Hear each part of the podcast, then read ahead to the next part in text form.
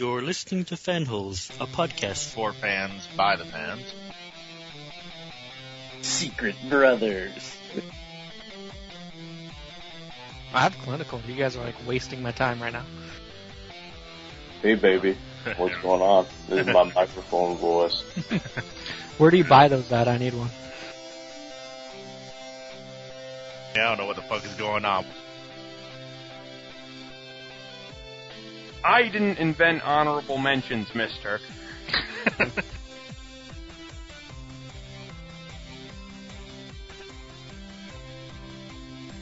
I have a headset. It looks way cool. You should all be jealous. I, uh, we are. I'm with Mike on that one. I'm a woman. It is our show. It's called Fanholes, not you know what you guys want. We do a podcast? What the fuck?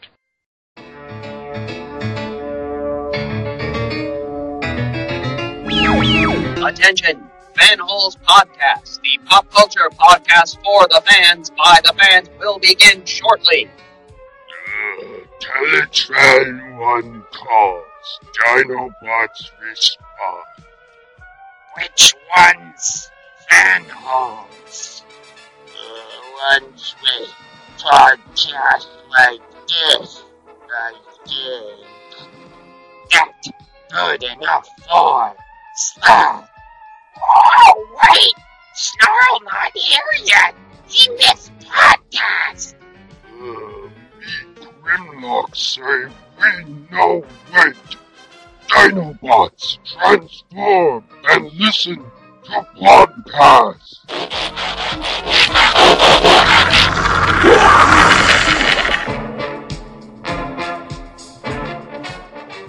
Hey guys, welcome back to another exciting episode of Fanholes Podcast. And as promised, you may or may not recall, a couple weeks ago, we did a series of podcasts that we titled Page by Page, where we went through history of the DC Universe page by page and just took a look at all the art and text and just made our little fanholes commentary on it.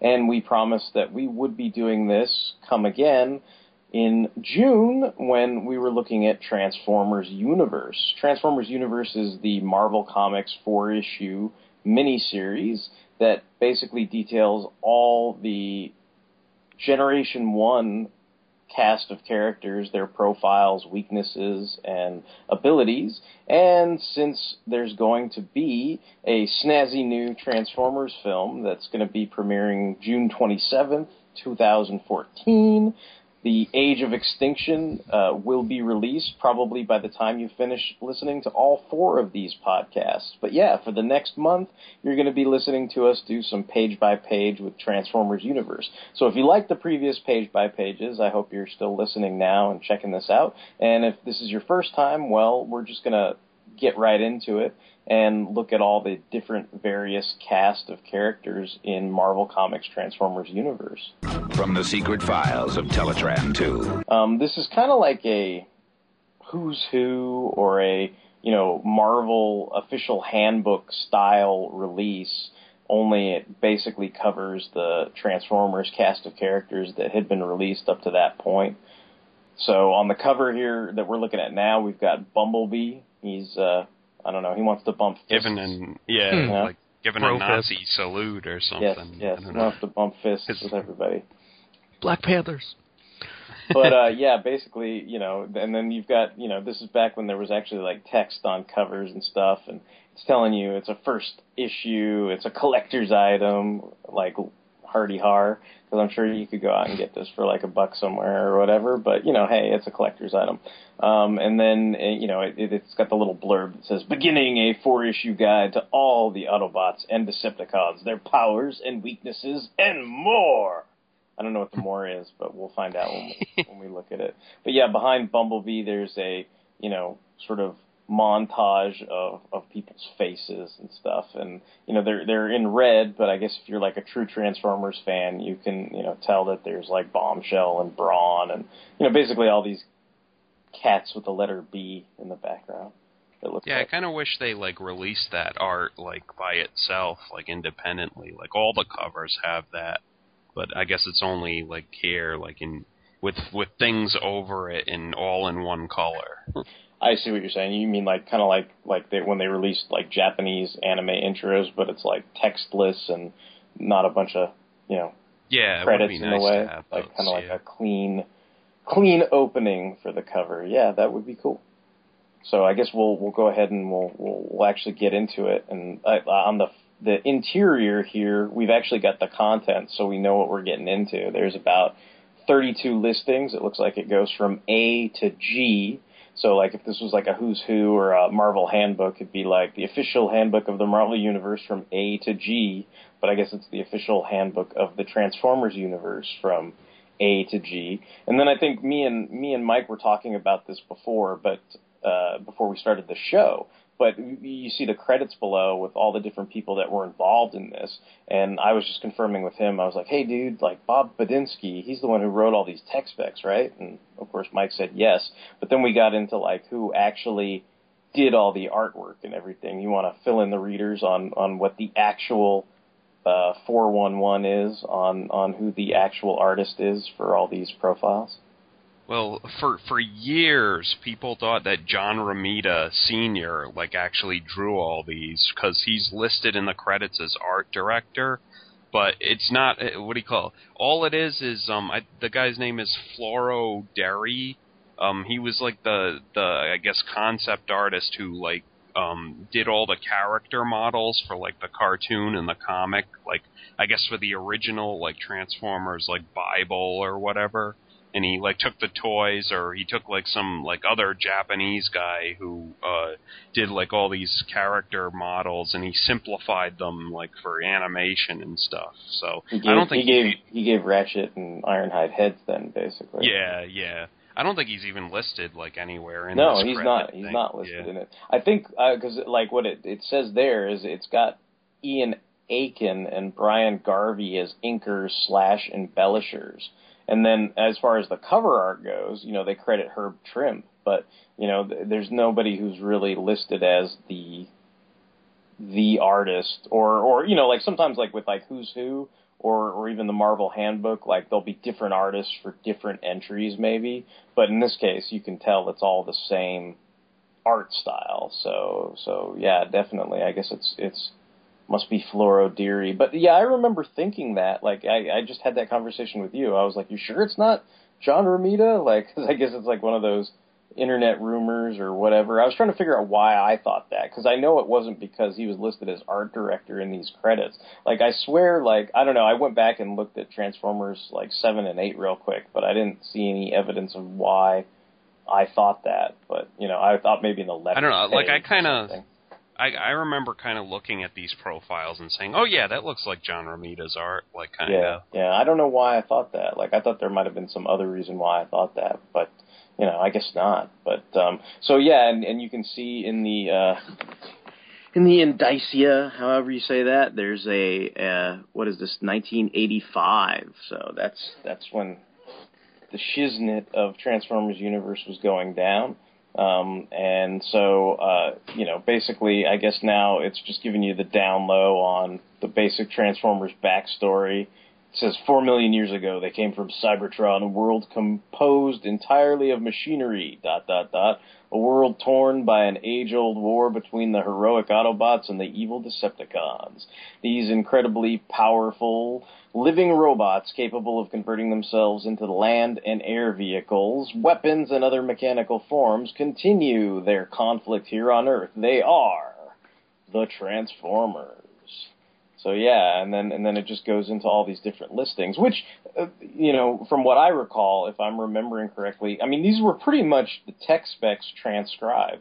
Am I not mistaken? Or I I think these actually came first, and the tech specs were like pared down versions of these. oh, okay, okay, interesting, interesting. Because like Because I, I, know yeah. this is all the stuff that like Bob uh, Budiansky wrote for like the Bible, like for the Okay. like yeah, like you know, whenever someone like he was like you know Larry would come up and be like you know here's all these toys now make them like things that kids like you know yeah, yeah. but like make them personalities like you know tell me what this friggin' little crappy rifle does you know do it Do it now. Cool. So air raid. So we got any aerial bot fans here on the show so far? Did I introduce everybody? Because I'm Derek, Derek WC, and then of course joining me was Mike, and then also here tonight is Brian Breakdown. Sorry about that. I'm I'm a bad bad host. I, I'm not even I'm not even here. I'm so I'm so engaged with Floro Dery and his apparently uh, trollish ways on the internet that I I wasn't I wasn't even paying attention to introducing anybody. Strangely Uh, enough, like I was looking up a ton of like Floro interviews this week, and then also I guess he had a like a um a web page where he sells like not only original art, which like was like all these awesome like transformer layouts and stuff he did for the movie and I don't know toy lines he's doing, but he also makes like uh Pokemon like bracelets and stuff like that that he sells. so it's kind of an interesting uh little shop he runs on the internet. Hey, well you you heard it here. If you didn't already know and you want a Pokemon bracelet, Floro Dery's your man, I guess. So cool. Can you can you get like prints from him or whatever on his website? Uh, like, like to get someone like already bought all the Transformer ones, and doesn't Oh, look like he has any left. There are Okay. still some like um, like original artwork he's done, but it's like elves and a unicorn oh, and things okay, like that. okay, I see. All right, okay, cool. So yeah, and then the, thing I always liked about these tech specs, and then I guess this is carried over into these, you know, universe profiles, is you you get the the single quote that I guess would define the character. So like here we're looking at Air Raid, and you know they kind of say his allegiance is to the Autobots, of course, and his subgroup is an aerial bot, and his function is a warrior. And then they kind of list his first appearance being the Marvel Transformers comic issue 21. But then like they've got his little quote, which is "If you look first, you may not leap." You know, so it's like I guess those are all supposed to be defining quotes for you know that particular character. You know, kind of giving you a hint on you know how they would be characterized in the you know maybe the cartoon or the the comic, and I guess sometimes that might be different. I always remember sometimes the tech specs. You know, you'd watch the cartoon maybe and, and get used to how the characters acted, but then they'd be a little different. You know, if you if you read the the comic book or whatever. hmm Air Raid's my favorite aerial bot, so I guess I'll say that. Like I always thought he had the coolest toy. He looked the coolest. And in that first appearance, well, I guess he showed up on the cartoon probably first, but in that first appearance in the comic, it's like the all the rest of the aerial bots got owned, and then like Air Raid like came swooped out of the sky and saved everyone. So I was like, oh yeah, like Air Raid's the man. Good work, guys! Especially you, Air Raid. You really know what you're doing. yeah, right. Yeah. Well, he definitely he definitely looked the most like a Decepticon to me, at least in his jet mode. Yeah, and then he kind of had that F-22, that cool, you know, sort of dark paint job and everything. So yeah, I could see why why he would be your favorite. Especially like aerial bots were the epitome of like having one one mode like vastly superior to the other toy mode, and uh obviously his jet mode was like extremely cool, and like I always liked that size of toys too. It was like real easy to play with as a kid, but unfortunately his, his robot mode wasn't much to uh play with. No. Yeah, But he, yeah, I think he was them. definitely the best of the like four aerial bots. Yeah. Like Was- Fireflight, was- I was gonna Oh, say go. Fireflight runs like a close second because I think his red paint screen, uh, paint scheme with like the blue lightning bolts and stuff. I think that's pretty cool, but Air Raid was still my favorite. Was was Air Raid your first aerial bot, Mike, since he was your favorite, or I he was the first generation two aerial bot I got. Okay. Like I don't I never owned the original one. He was Uh, blue, right, with like red, yeah yeah, yeah blue and yellowish. I oh, think. like or, yeah, blue spiderweb and- decals, I think. Yeah, yeah, Yeah. yeah. Interesting, interesting. See, I don't know, I don't know too much about the G two stuff because I'm, I'm an old fuddy duddy. Like all I remember was I got like slingshot. I think was the first aerial bot I ever got, and then I remember he had like the, the vertical takeoff and landing capability or whatever, and I was like, really? I'm like, okay, you know. So it's like they kind of. It's funny how like, do you think like like did, did people really pay attention to like a lot of these abilities? that they have in the tech specs or, or in these profiles? Like, did did Air Raid ever, you know, fly at speeds up to Mach two, or you know. Well, I know he, he used the torque rifle in his first appearance because Okay. because he shoots Ramjet with it, and Ramjet's like, of, as is like usual with like Bob Budiansky's like you know writing, like Ramjet describes in detail what the like torque ray is, Is doing to him. Yeah. He's like, ah, that beam is like twisting my nose cone or something. Yeah, awesome. Like air raid's like that's courtesy of my torque rifle, which can apply up to eighty thousand psi of rotational force to you. Yeah, I know, I know, I know. People probably have a lot of judgment about that style of writing, but I kind of miss like just the idea that you know that he's at, at least he's filling in people, even though they they kind of speak in an expositional tone or whatever. But you know, I kind of miss that. You know, even even the Claremontisms of like, oh hey, my name's Storm and I control the weather. You know, it's kind of like, oh good, now now we're all on the same page. Now we can now we can move forward or whatever. Whereas like these days, you see like 20 guys in the background, you know, I don't know, pooping out some kind of energy beam, and you're like, what's that guy's name? I don't know. What does he do? I, I don't fucking know. You know, and you're just like kind of lost. So yeah. One one last thing about Air Raid, he got to be cool in a War for Cybertron. Like, uh, I, I- but aside, oh, I guess Silverbolt was there too, but like it was him and Silverbolt, and the rest of the aerial bots weren't in it. So Okay. Yeah. So I guess I mean that, that, that we'll we'll move on to the next page, but um, yeah, Air Raid uh, was you know a cool aerial bot, and now we're getting on to one of the more famous, I think, Decepticons, the Triple Changer. His name is Astro Train. Uh, he is uh, obviously I said he's a Decepticon, but he his function is military transport. So a lot of the times, especially in the movie and the cartoon, you know, he would have that weird uh, pocket dimension size changing morph type technology, I guess, where he would turn into a space shuttle and Devastator and all these big Transformer motherfuckers would load up on him, even though maybe he was not as big as Devastator in robot mode. Um, but yeah, his his quote is, uh, "In confusion, there is opportunity." So that I guess is a little hint into his his devious Decepticon nature and how he would, you know, try to take advantage of, you know, people's shortcomings and loss of uh, cognizance.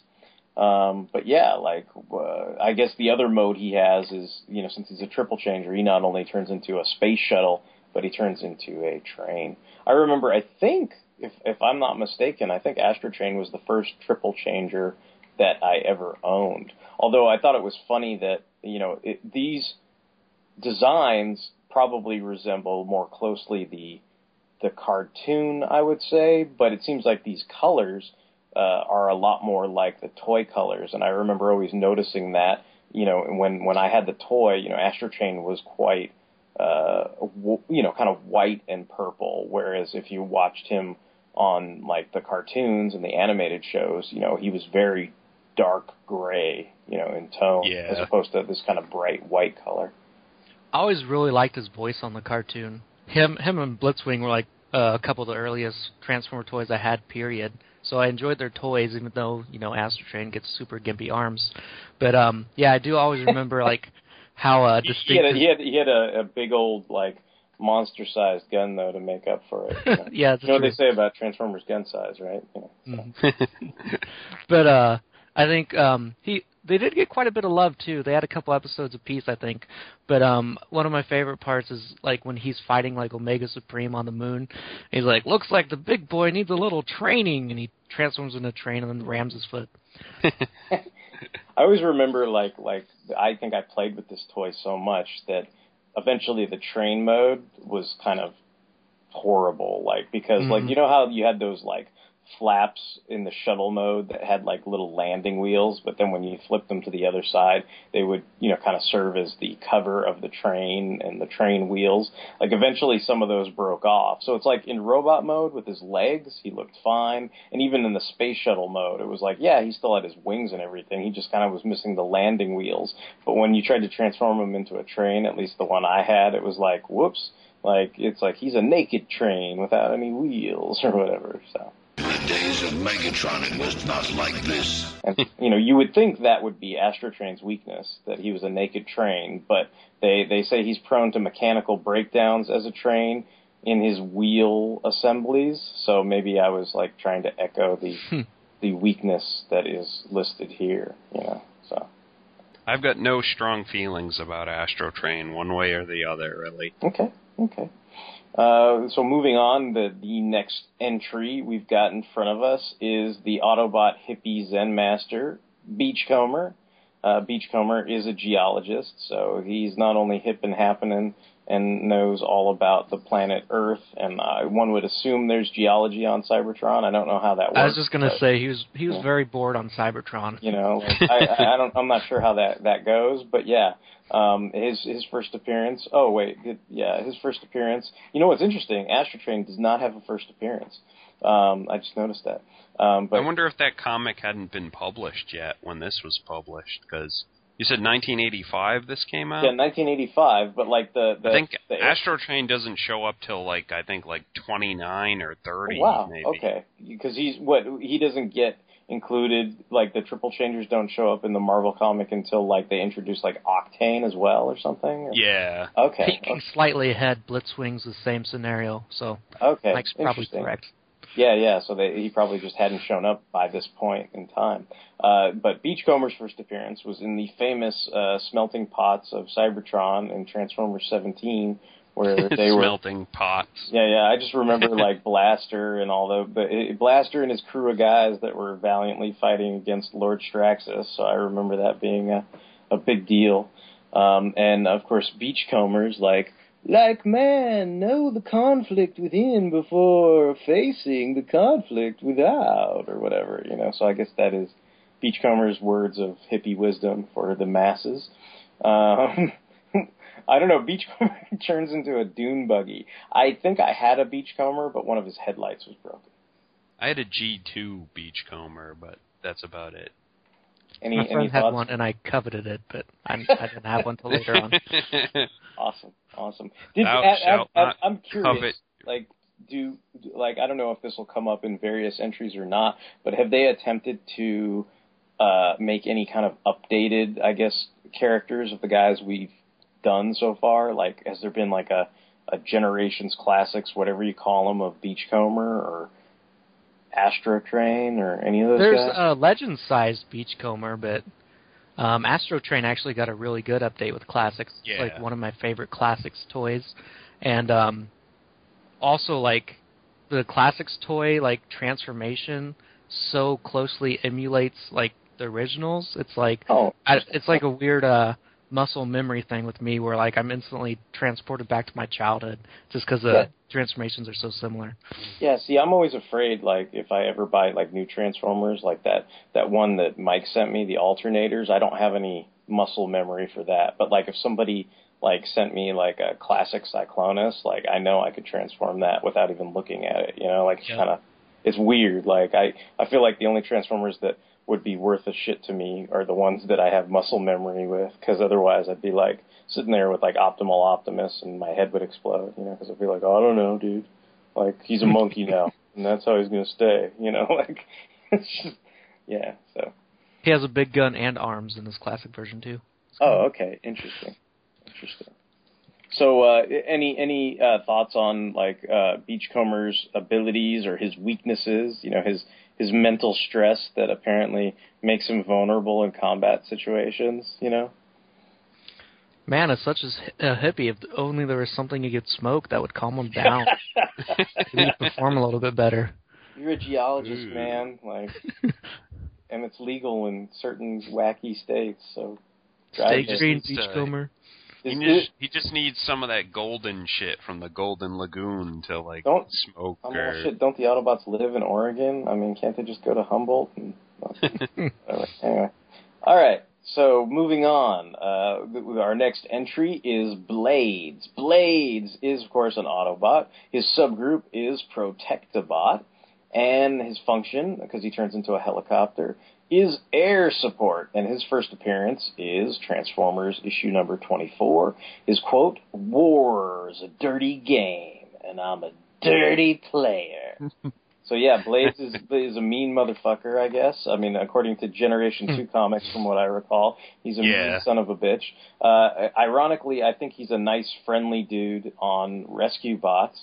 um, who flies around with people and, and saves people and stuff like that. But yeah, I guess in G two he's he's a mean, surly kind of Autobot, which I guess is Yeah, like, kind of rare. that- I guess right for for. I was I was gonna say that kind of gave me a kind of disconnect, like in the G two comic, because like I guess in the cartoon Blades was just like a generic. Well, Blades sounded like Fred from Scooby Doo in the Hmm. cartoon, so like I was kind of like, man, I can't like put that voice to him like at all in this in this comic. So Fred's mad and he's not going to take it anymore. yeah. It's like Frank Welker, like stretching, like all the way, like for his like nineteenth character in the series or whatever. It's like, oh, I'm- I'm was I'm sorry. I was just trying to think of when he had a line. Was it during the uh like the hate plague episodes? No, um, I- I think it's it's towards the end, like one of the Bruticus episodes in season two. But like the line I always remember for him is when he's like dousing some fires and stuff, and he's like, uh, he's something like, "I'm running out of coolant. I can't cool the whole planet." Or something. yeah, yeah, yeah. I remember um like Streetwise and Groove putting those people in the meat cooler. In the Like, meat you think we'll be okay in here? Sure.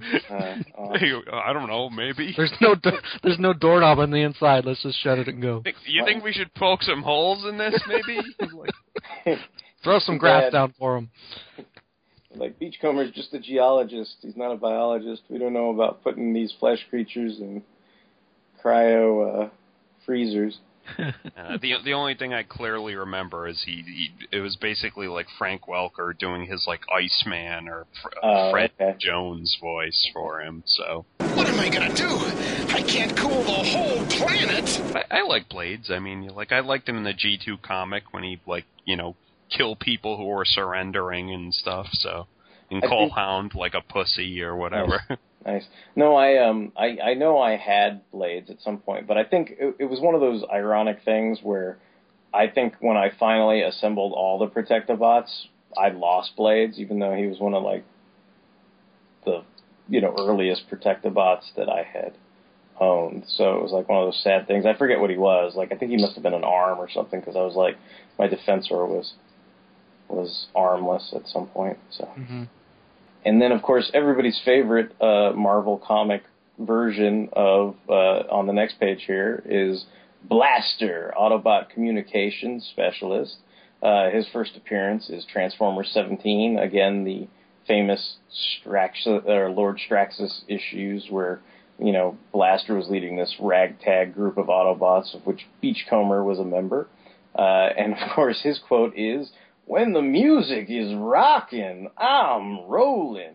So that's his quote. So obviously he he loves the music. He likes to turn it up loud. It's funny on the cartoon he was very much like that, you know, where he was always listening to earth music and kind of he was the I don't know, Jazz's big big brother or something, you know, like he, mm-hmm. he you know, he definitely had that same kind of Scatman Crothers archetypical voice where he was, you know, this happening jive rockin' Autobot dude.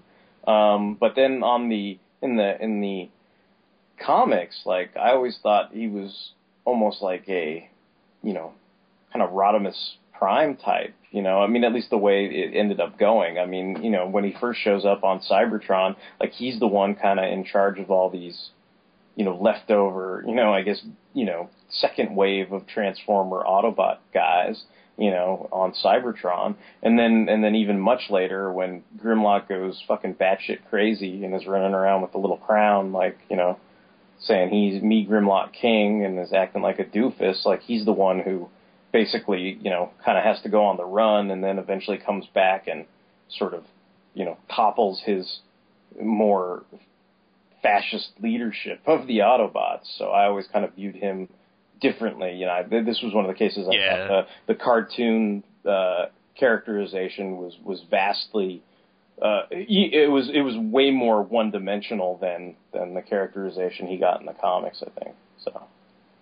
Yeah, I was gonna say like I, I know Bob Budiansky like said that like he he made Blaster so like prominent because he just thought like the toy looked really cool. Oh, so okay, he's, yeah, yeah, yeah.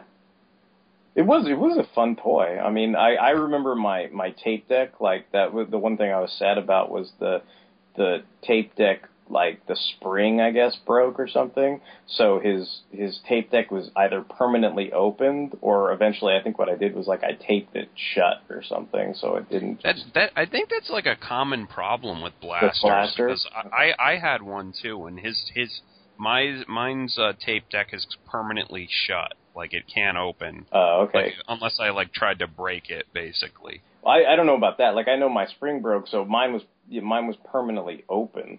And then what Yeah. I did was I I taped it. I I just remember uh, like a piece of tape went over his Autobot symbol just so I could keep it, you know, shut so he didn't look like I don't know, like a moron in robot mode. so, but yeah, I, I liked open. him. I, I yeah, exactly. I, I like I liked him a lot. Um, you know, I, he had that kind of big honking sonic gun, which I guess they probably say like fires 50 million decibels or something. Let's see what it says here. Oh, the the electro scrambler. There you go. See, I That was another. That was another Budiansky. Like I, I, I can recall him describing its effects or having his victims describe the effects Right, of it right, several the gun. times. Yeah. It's causing vertigo because of yeah powerful waves of electromagnetic energy that you're shooting at me. You know. I, I do remember them like always trying to pair off, you know, Blaster against Soundwave as he was like supposed to be the Soundwave of the Autobot supposedly. But I always thought that was kind of like I mean, at least in terms of the toys and the size, and I know you can't get too detailed into, you know, the the scale of Transformer toys, I suppose. But you know, at the time, I always thought that was kind of ridiculous because I'm like, dude, Blaster's like twice as big as Soundwave. You know, like he was almost as big as like, you know, guys like you know Ultra Magnus or Metroplex. I mean, not that big, but he was pretty. He was pretty big. I mean, if I recall, you know, in Yep. robot mode. The only other thing I want to mention about Blaster is like in this art of him, like like the head design he's got here. It's like the head he has in the cartoon, but like when they drew him in the comic, usually they use like the toys. Like, yeah, yeah. He had weird those those weird deserve. kind of yellow eyes where it Yeah. was like, and and he kind of had that, um, I don't know that it, that weird kind of line work on his face. I guess is the best way to Yeah. describe it. Yeah. So next up, we've got Blast Off. Uh, I destroy Autobots by choice, not by command. Yeah, Blast Off is a Decepticon. His subgroup is a Combaticon. Uh, his function is a space warrior because, like Astrotrain, uh, he must be Astrotrain's little brother or something because he turns into a space shuttle as well. Uh, I did did Blast Off have that same kind of weird space dimensional thing going on where like people could load up in him as well? I don't recall. Um, I think when like when they were capturing all the Autobots to steal their fuel pumps or whatever it was, so they could eat Energon. Um, I think they load them into either Vortex or Blast Off, and Ah, so like they capture like Jazz and Cliffjumper. I think. Oh, okay, okay. So yeah, one so one or the other hauls them up and like is able to fit both of them in the in his belly. So Okay, yeah. So he must have that same kind of wacky technology. Um, yeah, I- I'd just like to say, people al- always give Groove shit for turning into a giant motorcycle, but no one gives Blast Off shit for turning into a small space shuttle. yeah, yeah, yeah. I will give Blast Off shit for having nose cones for hands. Cause Oh, yeah, the toy, stupid. yeah. Like I mean, here in the design, obviously, he's got these big, you know, it looks like he's got these big ripped Vin Diesel robot arms or whatever with you know big old massive hands and so on. But in the actual toy, he just kind of you you parted his his nose cone in two, and th- that was pretty much those were his arms, you know. So, and I always thought that was kind of silly, but for weaknesses, it, it says that Blastoff has trouble re-entering the Earth's atmosphere. I think it's because you know he's got tiny hands, but you know that that's what I would put for weakness. but you know, but yeah. So Its weakness is Blast Off has no hands. He just has half of a nose cone. yeah, for he's hands. got a nose cone. He cannot scratch his his robotic nose. Um, yeah, all right. So th- I guess unless does anybody have any uh, last things to say about Blastoff, or are we moving on? moving on. All right, cool. All right, so then now we're going to Blitzwing, the other uh, original Decepticon triple changer. We were just talking about Astro Train, who turned into a train and a space shuttle. Now we've got Blitzwing, who is a ground and air commando. And like Brian mentioned, uh, there is no first appearance listed for Blitzwing because we haven't gotten that far in the 80 issue run of Transformers for him to have a first appearance yet. His quote is "Destroy first, think later." I like I like Blitzwing's style. Um, Blitzwing turns into a tank, and he turns into a kind of bulky, funny-looking jet. Uh, Blitzwing. Anybody got anything else to say about Blitzwing? Is is is ever shifting loyalties in the in the Five Faces of Darkness? Like any any Blitzwing stuff? And his, I, I've always like his original toy. I thought has always had one of the coolest like transformations. Like I don't know. I've always liked the way his wings kind of like flipped around and then folded out, and I don't know. Like I, I thought he was like one of the better examples of a triple changer. Yeah, I think actually both Astro Train and Blitzwing are probably among the best triple changers. Um, I guess I'll leave it at that till we get to the other actual triple, ch- triple changer toys. Um, but one interesting thing I just read by coincidence this week too was that um, in the episode with the Octane, where he kind of like splits off from the, you know, Decepticon army and steals Trypticon, and they go to Carbombya, whatever, and get all the oil.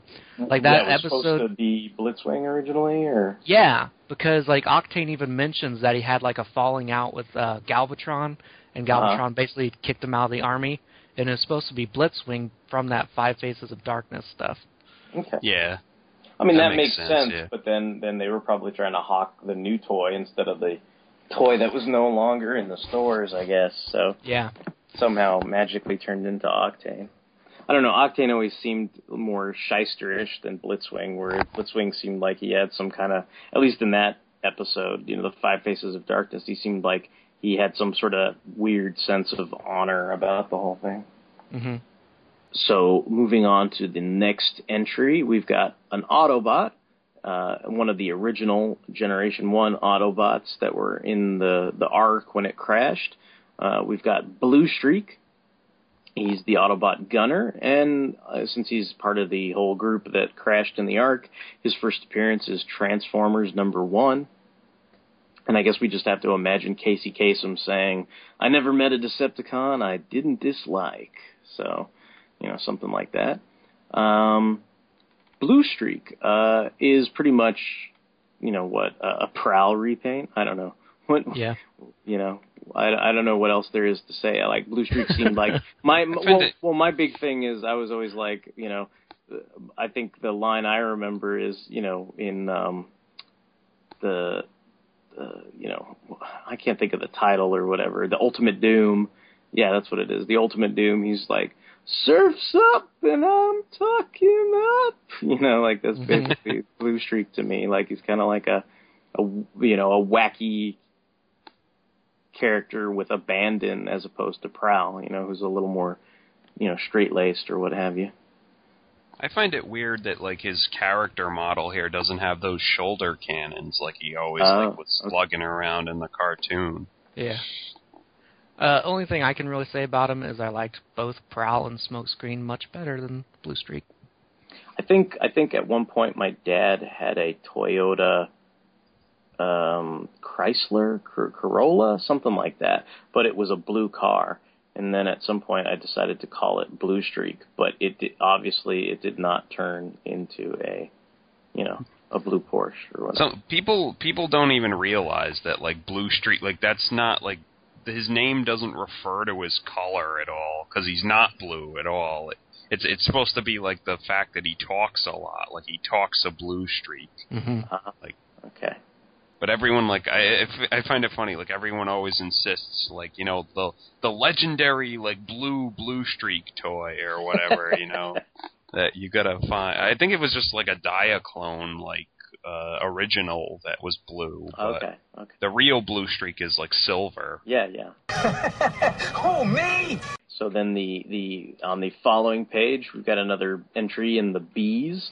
It's uh, Bombshell. He's a member of the Insecticons, which you know is a subgroup of the Decepticons.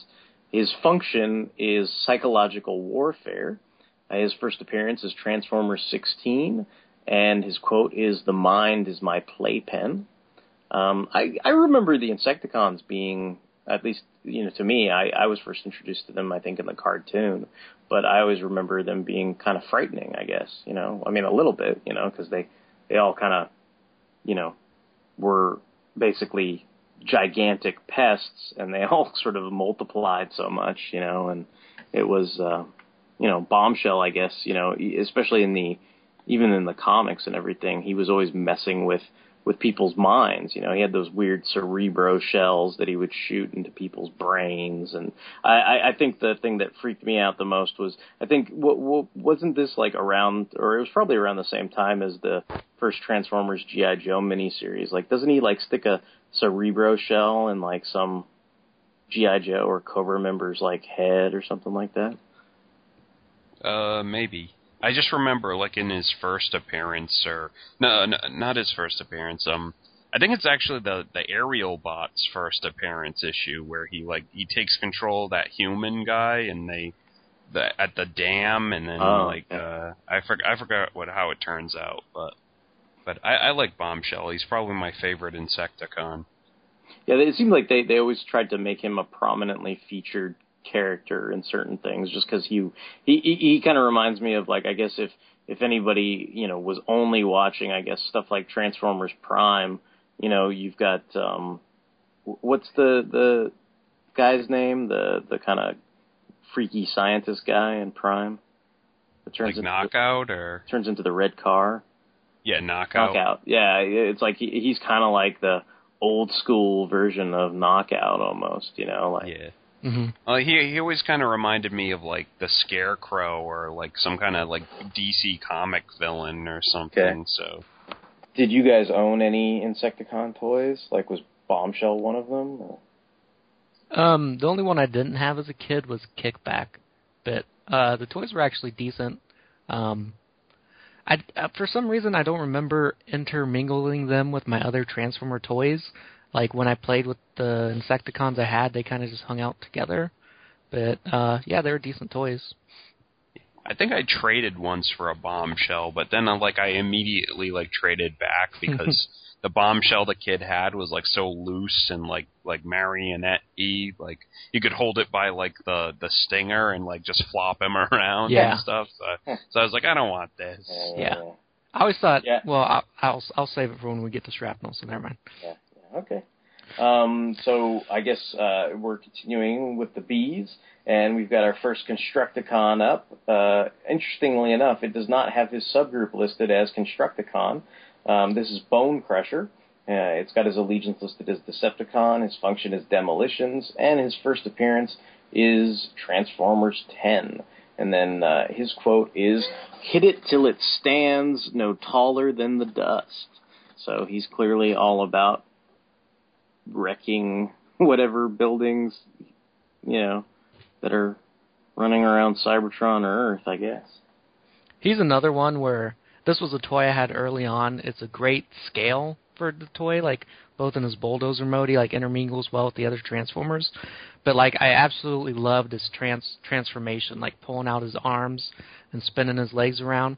And uh, I always thought he looked a lot cooler with like like that shovel rooftop, like keeping that over his head. I always thought he looked Oh, cooler yeah. that way, rather it's than putting it interesting, like back. this. This was the first Constructicon I ever owned, and uh, you talk about the muscle memory of transforming. You know, like I Mhm. when you're describing that, like I totally remember, you know, transforming that toy and flipping out the legs and you know placing the little shovel over as his like chest area or what have you, and then um, you know as far as like the rest of the Constructicons, I remember it was kind of funny because I think I think they were all like Easter presents or something. So it was like, you know, I had got the one Bone Crusher, and then I think later on it's like the Easter Bunny brought you like the rest, so you can you know build Devastator or whatever. So Sweet. I remember that was kind of cool. Bone, Bone Crusher is yet another character who benefits from uh, getting like fluoroderized by because his toy had no face, so now he gets a face like in in this character model. I always remember liking his pistol too.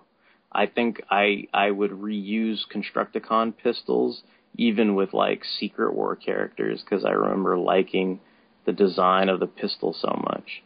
Uh, that's that's all. I, I mean, I don't know about characterization, but that's all I got on Bone Crusher.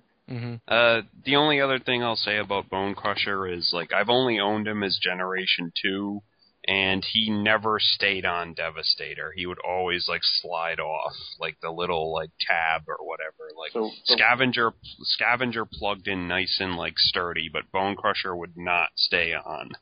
was so was he orange? Was he yellow? What color? uh, yellow. He was yellow. Okay. Cool. All right. Um, another another uh, I guess what do we call him? Gestalt joiner guy. Uh, this is another Decepticon subgroup Combaticon. This is Brawl. Uh, Brawl is ground assault. He transforms into a tank. His first appearance is Transformers 24, and his quote is, "I was built to be wild." So, and it even says Brawl is loud. Uh, that's the first thing it says on his profile. so obviously he's he's got a lot of uh, he's got a lot to prove, I guess. Um, you know, a brawl to me, the the standout moment of brawl is when Megatron crushes his head and throws him away like a piece of trash. Um, that's and that was in Transformers 25, the very next issue. So he didn't he didn't exactly last too long. I mean, as far as that goes, but um, I don't know. You guys got anything on on Brawl as far as Combaticons go, or any memories of the toys or anything like that? He had a huge chest as a toy, so his arms couldn't reach past it, and that was always sad. It's kind of like his, almost like the way that you know um, Blast Off his his nose cone was his arms. It's almost like Brawl's arms were his tank treads. You know, like they weren't Mhm. actually Yeah. the arms. You know, It's got a great name. I've always liked that name, Brawl. Just sounds cool. yeah. I didn't get like on on this uh, even character model here in robot form, like those three guns that are attached to his rib cage on either side. I didn't get what those were supposed to be. I think they I drew it in the I- cartoon too, but Yeah, like Are, I are remember. they guns? I don't know, but like I remember reading somewhere like it's like all all the Combaticons like character models, like their chests are all like made up and totally different from like the toys. Yeah. Like for some reason. Like even if you think of Swindle too, Swindle has like a, a windshield on his chest for his character model, which Mhm. the toy does not have. Right, So, right. Yeah. Swindle's toys god awful. But we can Yeah. go over that later. yeah. I remember it being weird though. Like I, I always wondered what Brawl needed with that extra piece. You know that that double cannon that goes on his back. Because I'm like, you're a tank. You've got a cannon right there. Like I don't know what he needs. That's that's his like, uh, twin sonic cannon. Yeah, but um, I, I was always kind of like I, I would understand it. It's like, oh, if you're Groove, if you're just a piece of, you know, your little, you know, police bike, like, yeah, okay, you need some shoulder cannons on the side there. Or if you're, you know, if you're an ambulance, like first aid, I was like, oh, well, you're in the middle of war, you need some cannons to attach to your exhaust pipe or whatever. But Brawl, I was always kind of like, what, what do you need more cannons for? Know. So moving on, another uh, Generation One uh, Ark Crash victim Autobot. Uh, one of my favorite Autobots. I think this is the first Transformer. No, not the first I ever bought, but like one of the first Transformers I ever bought. I think I think that honor goes to Huffer, the first Transformer. But I think I think Brawn was like the second one I've ever bought. Um, um, and of course, I guess Brawn definitely owes a lot to the whole Floro Dery reinterpretation. He doesn't have those tiny little, you know, Ally McBeal, you know, arms that look like they haven't eaten anything in weeks, and he actually has a mouth and nose and eyes and stuff. Another like that. member of the got a face club. Yeah, he got Yeah. a face. Um, he his function is demolitions, uh, and his quote, uh, I guess pretty accurately, is might over microchips. And uh, you know, Brawn to me was always like the the Springer of of the first season. Like he was always the one cracking all the jokes. You know, he's like, "I'll get the door," you know, and bangs it down. Yeah, I'm, I'm disappointed his quote isn't, Can I interest you in a magazine subscription? yeah, Brawn is Brawn makes me laugh, and I I I love the personality the voice actor gave to him in in that first season, and he was he was kind of snarky and funny and sarcastic and sardonic, but he also you know, kind of had a sensitive side, you know, when it came to getting Sparkplug back for Spike, and and you know, kind of had a good natured, you know, kind of good heart, you know. So you, you can't, I don't know, I don't know how you couldn't like Brawn. So He's definitely like probably my favorite, like mini Autobot, at least of those first guys. Yeah. Yeah. I always thought it was kind of cool that even though he was like a mini Autobot, like as far as his abilities, it's like they say he's one of the strongest. You know, he he can lift up to a hundred. What is it? What does it say there? One hundred ninety thousand pounds. You know, so it's like, hey, he's like, you know, gonna gonna be right up there with with all the big boys. So. hmm Uh, characterization was cool. Never had the toy as a kid, but that's not a huge disappointment because the toy's kind of eh. Yeah, But, uh, the toy the toy wasn't like you know wonderful, but yeah. I wish he'd been in the episode Only Human because if you take his helmet and transfer that to like a head of human hair, like man, what a beautiful mane he would have had, like just and luscious, flowing. It's huge. Mhm. Funny. There was the, the deleted scene of Only Human. There's like a a guy in green and uh, kind of yellow clothes running around handing out magazine subscriptions or whatever. He's like he's like mushy but true. Awesome, awesome. And then and then this is why this next page is is why you're here, Brian. Like this this epic. This end- is why this is the best of all four issues. If you only Yeah, buy yeah, one yeah. issue, buy issue one because I'm in it. Yay! Made it! I can't believe it! We made it! Yes, breakdown. Your constant whining saw us through. Yeah, so Breakdown. Breakdown, who is part of the subgroup, the Stunticons. His function is a scout. His first appearance is Transformers 22. And then his quote is, Keep your optical sensor to your damn self. No, he says yourself, but yeah. But yeah, Breakdown, man. So, you know, tell us about why Breakdown's like your favorite character besides the fact that he turns into a cool ass looking Lamborghini. Well, that's a big part of it actually, is because I love the Lamborghini Countach. So like, you know, Sideswipe, Sunstreaker, Breakdown, like I loved all those cars. And again, like I think the Gestalt limbs, um, especially for the Scramble City bots at least, like their size and that scale is like the perfect size. You know, I mean the I, with my Metroplex, the Protectobots work great with Metroplex. You got blades landing on the helicopter pad, first aid zooming down the ramp. So, you know, in the same vein, these guys played well together and they played awesome on Trypticon. You know, you could run them down the ramp and whatnot.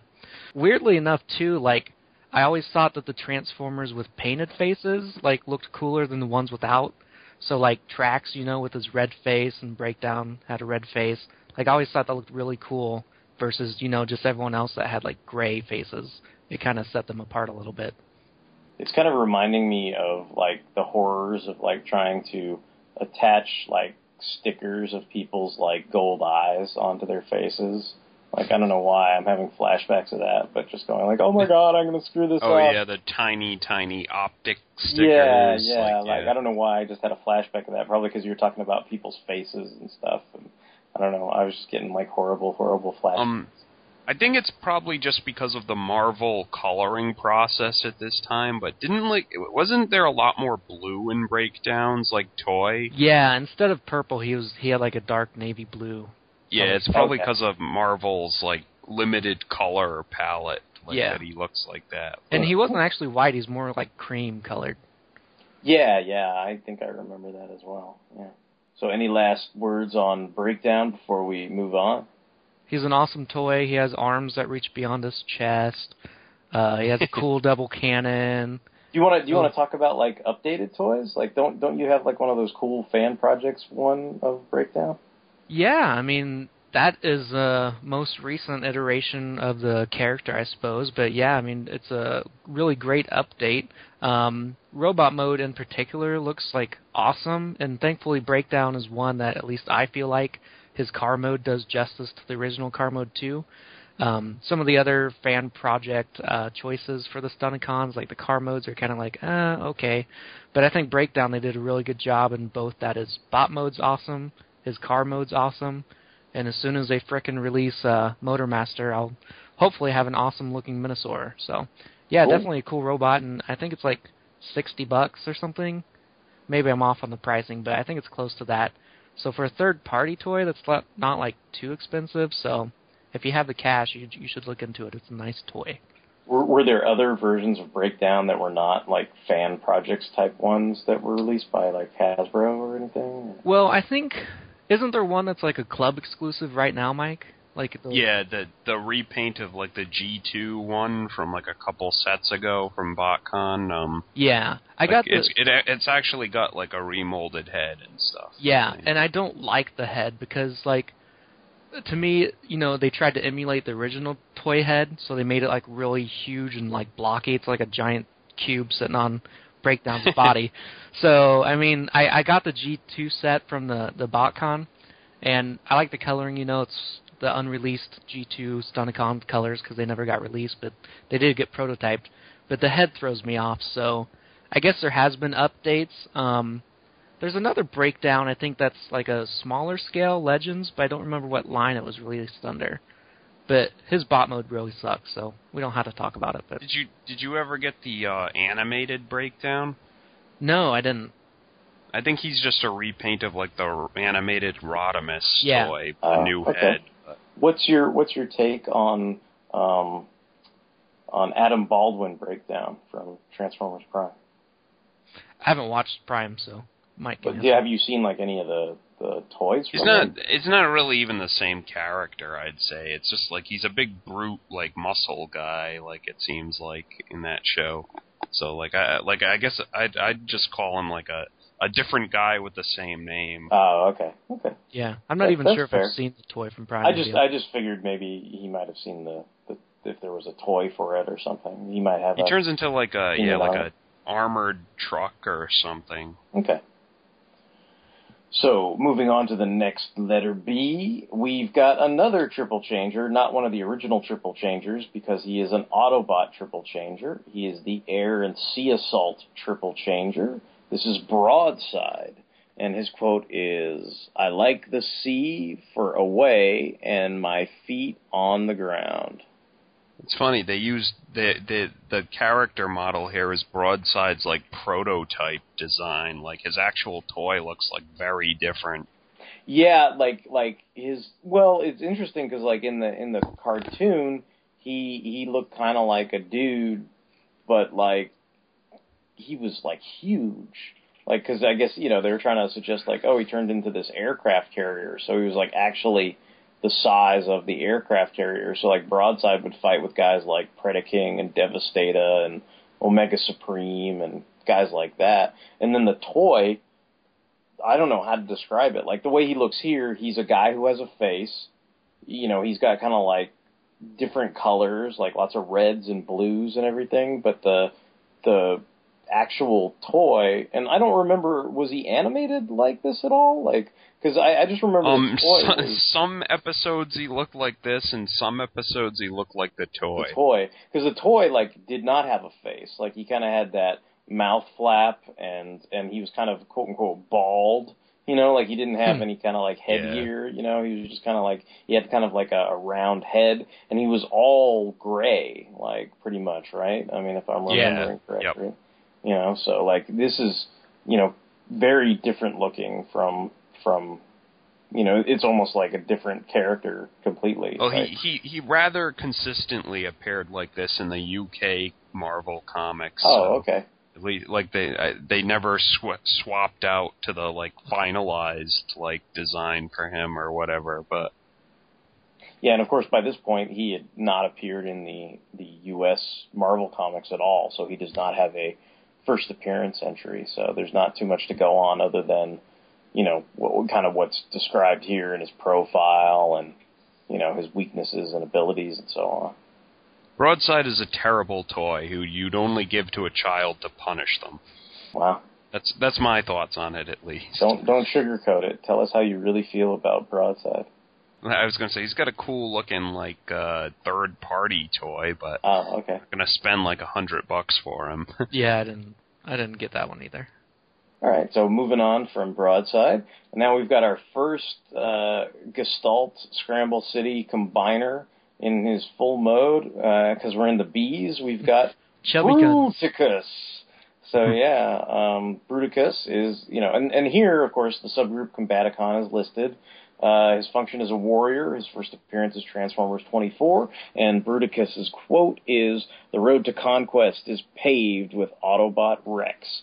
And of course, you get to make a great deal of Autobot wrecks if you played Fall of Cybertron. So everyone go out and play that video game as Bruticus and continue to make tons of Autobot wrecks. Um, I I love Bruticus. He was one of my favorite combiners. Um, I I enjoyed the Combaticons. Um, I, I I don't know what to say about it other than that. Um, I really love the toys, and Bruticus is really imposing, uh, merged um, in the toy. But I always thought his animation model and like how he looks here was really stupid. Yeah. like I didn't like it. It didn't live up to the toy. Yeah. Yeah. Damn Floro Dery, you're no good. No I mean, good. look at look at Swindle. He's just like a like nondescript block of yellow with like Exactly. drawings of wheels. on Yep. No, he's he's actually that's not Swindle. That's the yellow lion from from Voltron. Only instead of a lion head, it's just a big foot. I like Bruticus. Yeah, I like- Probably I like- my favorite. He's he's probably my favorite combiner, or Yeah. like the team and the the Gestalt itself. Yeah. Yeah, I, I loved it when they did that episode, and like every time, well, he merged, and like every limb, he was always like, "Urgh," as he merged. But they only did that once. But I mean, it, I don't know. It was kind of distinct, and it, it was cool for him. Combaticons! Merge into Bruticus!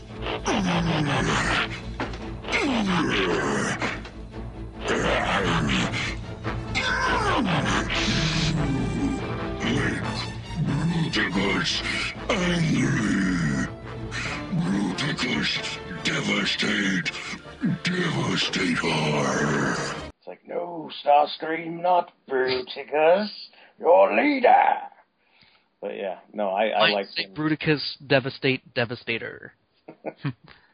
Bruticus, devastate, devastator. Yeah. He's like he has to, he has to like force it out almost. Cool, cool. So Bruticus is awesome. Uh, Bruticus spends his days and nights beating the shit out of Defensor. And Defensor cries about humans or some shit.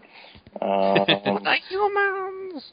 so yeah, all right. So, uh, but I guess we'll we'll move on away from Bruticus, the awesome combiner. Uh, but yeah, if you want some more Bruticus, um, I you know go out and and definitely play Fall of Cybertron if you dig Bruticus. You can actually buy a toy of Bruticus, and it's not that great, but like if you go to the stores right now, he's probably his parts are probably there. Awesome, awesome, cool.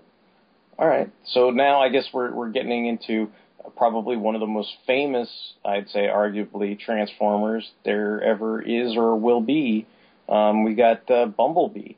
Um, Bumblebee, his function is espionage. His first appearance is Transformers number one. His quote is, "The least likely can be the most dangerous." So we got Bumblebee. He turns into a, uh Volkswagen Bug. He's you know a little yellow bug, hence his name, which does relate to his color, I guess, as opposed to Blue Streak. Um, he he definitely benefits from the Floro Dery redesign. He does not have a bunch of wheels all over the place, and he has a face. He he's part of the Got a Face crew, and then of course uh, Dan Gilvezan voiced Bumblebee. So uh, of course I remember him as Spider-Man on Spider-Man and His Amazing Friends. So I suppose Bumblebee was like my best friend already, you know, even before the cartoon started because I already sort of you know knew uh, he was uh, a friendly neighborhood voice before then. So, um, but yeah, I don't Bumblebee, Bumblebee and Blades need to team up. Bumblebee and Blades. Yes, because Nice. Blades is Iceman. Yes.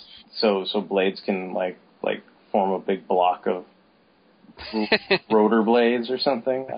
that's how he tran. That's how he transforms. Yeah, He- like a bunch of rotor blades. Blades like forms. form a big block around him, and then he busts out of it into a helicopter. Awesome. I mean, I don't, I'm like, I don't have a whole lot to say about Bumblebee. I mean, he's he's one of those characters that is just like so much of a fixture of Transformers that like like he's just there for me basically. Like I don't hate him and I don't like like him over much, but The best thing I can say about him is as basically being used as a human liaison in the you know first series, and like having probably you know some of the most lines of any Transformer, like it's surprising that it, he's not uh, more annoying than he was. So I don't know if that's a credit to Dan and his voice I, work. yeah, I think I think that's a that's a nice backhanded compliment. You know, like it's like one of those. You know, well, I mean, you say he could have. You know, I mean, he he could have easily turned out to be like the wheelie of the first season, right? But exactly.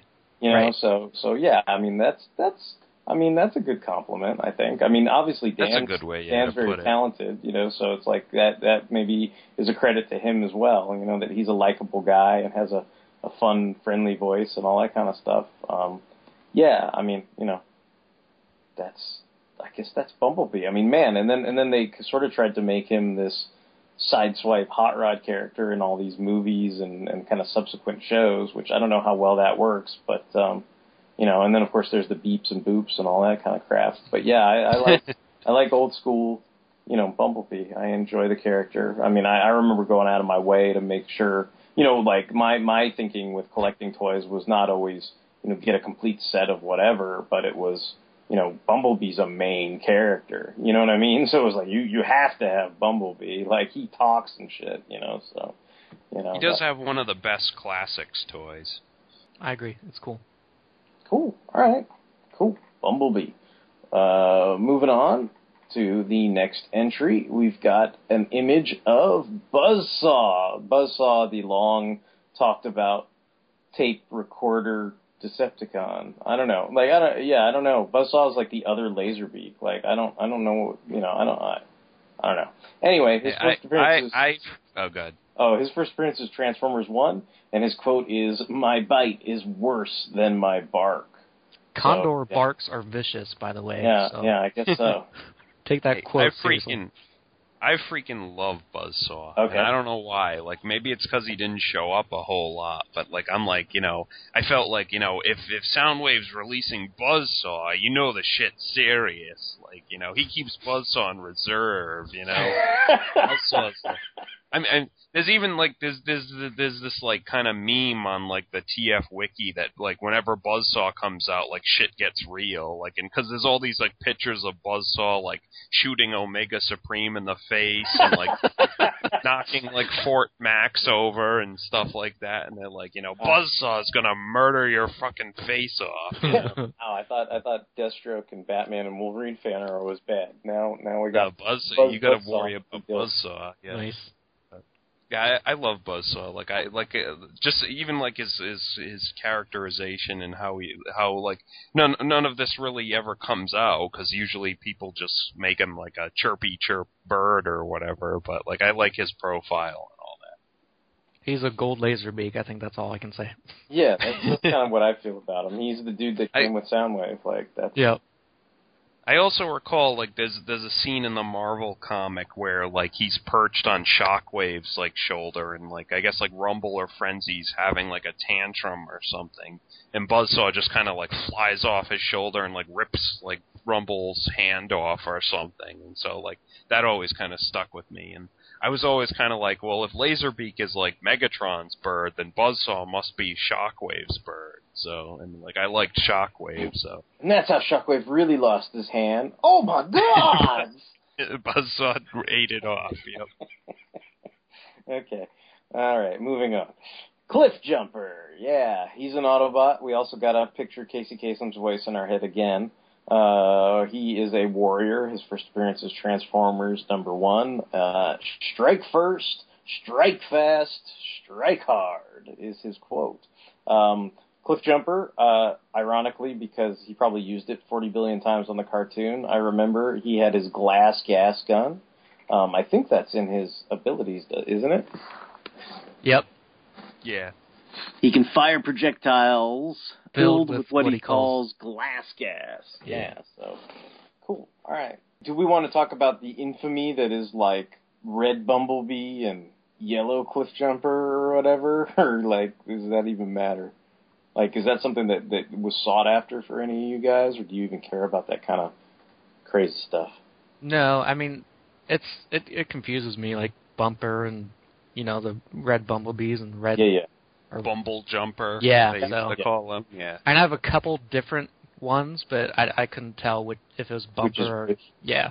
What Is one there like a difference between like like a yellow cliff jumper and hubcap?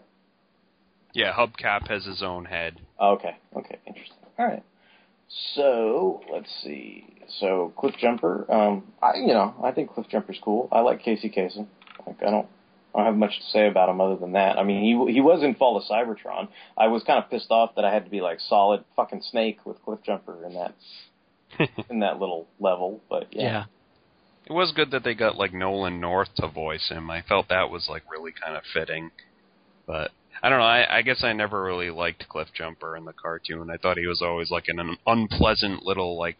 Whereas like Brawn, well, like I'd be like, yeah, like I'd be all gun ho with Brawn. Like Cliff Jumper, I'd just be like, oh, shut the fuck Yeah. up, Cliff Jumper. Quit being you a pompous dick. Yeah, exactly. Wow. he's like, do you have to bazooka uh, Megatron? Yeah. He's a terrible shot too. Yeah, it's like he's Megatron was like stationary and he couldn't even hit him. I shouldn't have fired on Megatron. you shouldn't have missed, you mean? huh? yeah, right.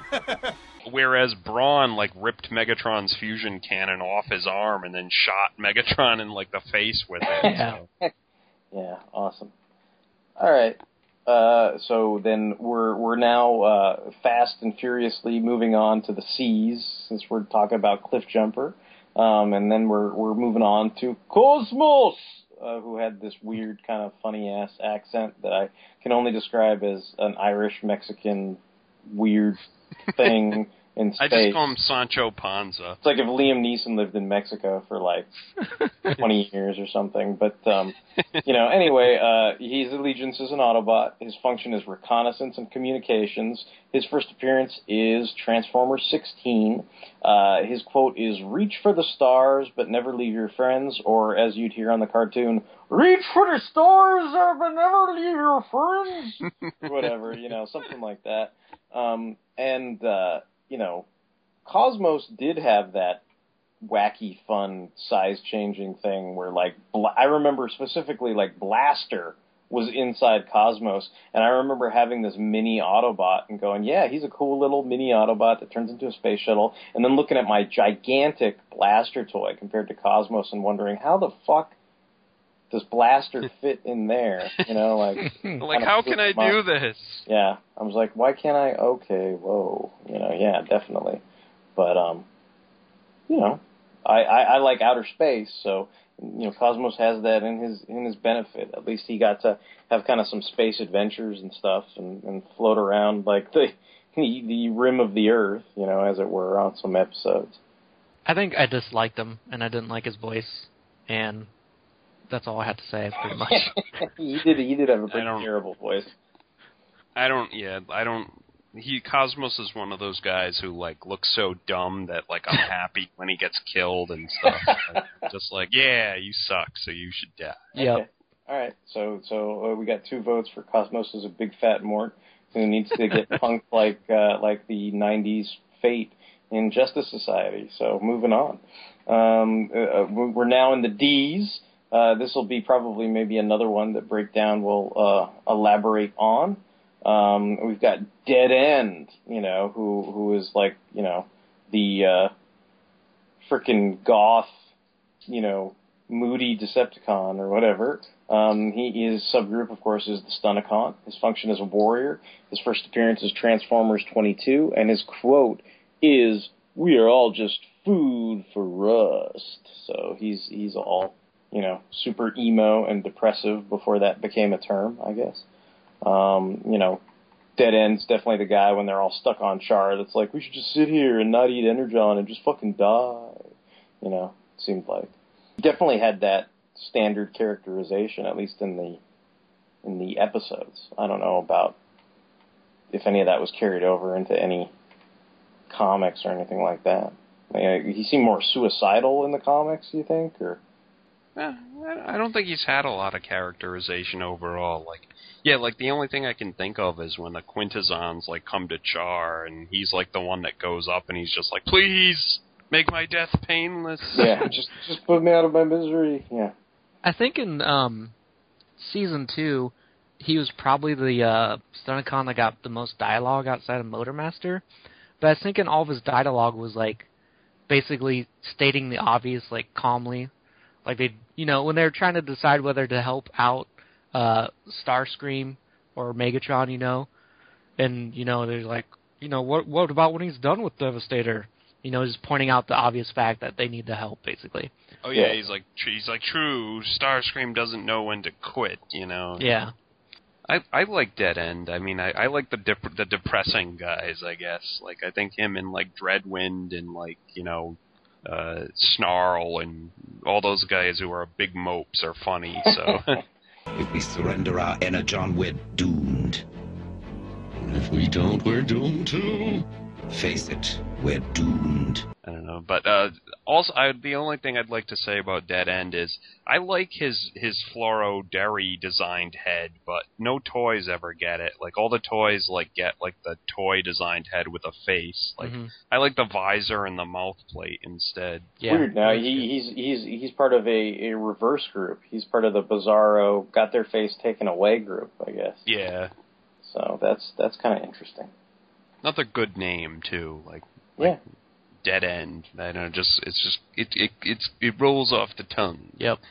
So then now we're going on to another D. Uh, this is the I think the second full combiner we've seen so far this issue, and uh, we were just talking about Bruticus's arch nemesis.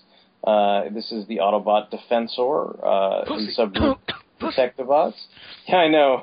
It's like all I can think of Defensor is like, no more harm, no more harm has come to the humans. As he's getting like fucked up in the back and everything. So yeah, like he's he's uh, you know basically like you know yeah he's he it, it, I, I remember his profile specifically because because it was always you know, kind of talking about how basically his whole deal is you know he's like so desperate to protect humans. I think that's even like his weakness, right? Like doesn't it say like like something about you know I don't know maybe it doesn't say anything in there in the weaknesses, but you would think like oh if all he's concentrating on are you know protecting humans that would like trip him up in battle or whatever. So I, I like Defensor, but I guess uh, I guess it's just because I like the Protectobot. So by extension, like I like Defensor. But Yeah. you know, I think. I mean, I think Go ahead. I was just gonna say I, I think Groove was probably like my first Protectobot, and then eventually like I started you know slowly assembling them you know to to form uh, Defensor. But yeah, I I just I mean as far as his characterization goes, like he he definitely seemed like you know you know first aid and you know this whole lifeline kind of thing and GI Joe. You know it was very much like you know don't step on it. You know, like that mm-hmm. kind of. I just remember in his like debut episode, like he just stands there and creates a force field, and like Megatron and everyone just shoot at it until like the force field goes down, and then he gets shot and falls over.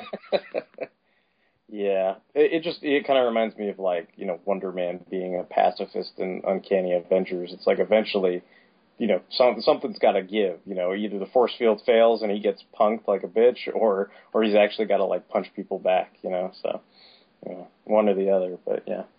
Floro Dery's not good at drawing combiners. Like this is the second one we've encountered, and he looks like crap in this I, picture. I still think he beats Bruticus, and like the toy form, especially like he's one of the cooler looking gestalts in my opinion. Um, like if you think of like Superion as the spindly legged, top heavy SOB, like Defensor is like sturdy and rock solid. He looks like really muscular and tough. I'm kind of yeah, I'm kind of sad I never like owned any of the Protectobots. Like I, he always looked, he was one of those dudes where I'd see an old catalog and stuff, and I was like, man, I wish I had that. Yeah, the he Defensor, like yeah. Well, I mean, they they had some cool, you know, I guess protective vehicle modes. You know, all these kind of emergency vehicles and you know fire trucks and police motorcycles and cars and ambulances and things like so.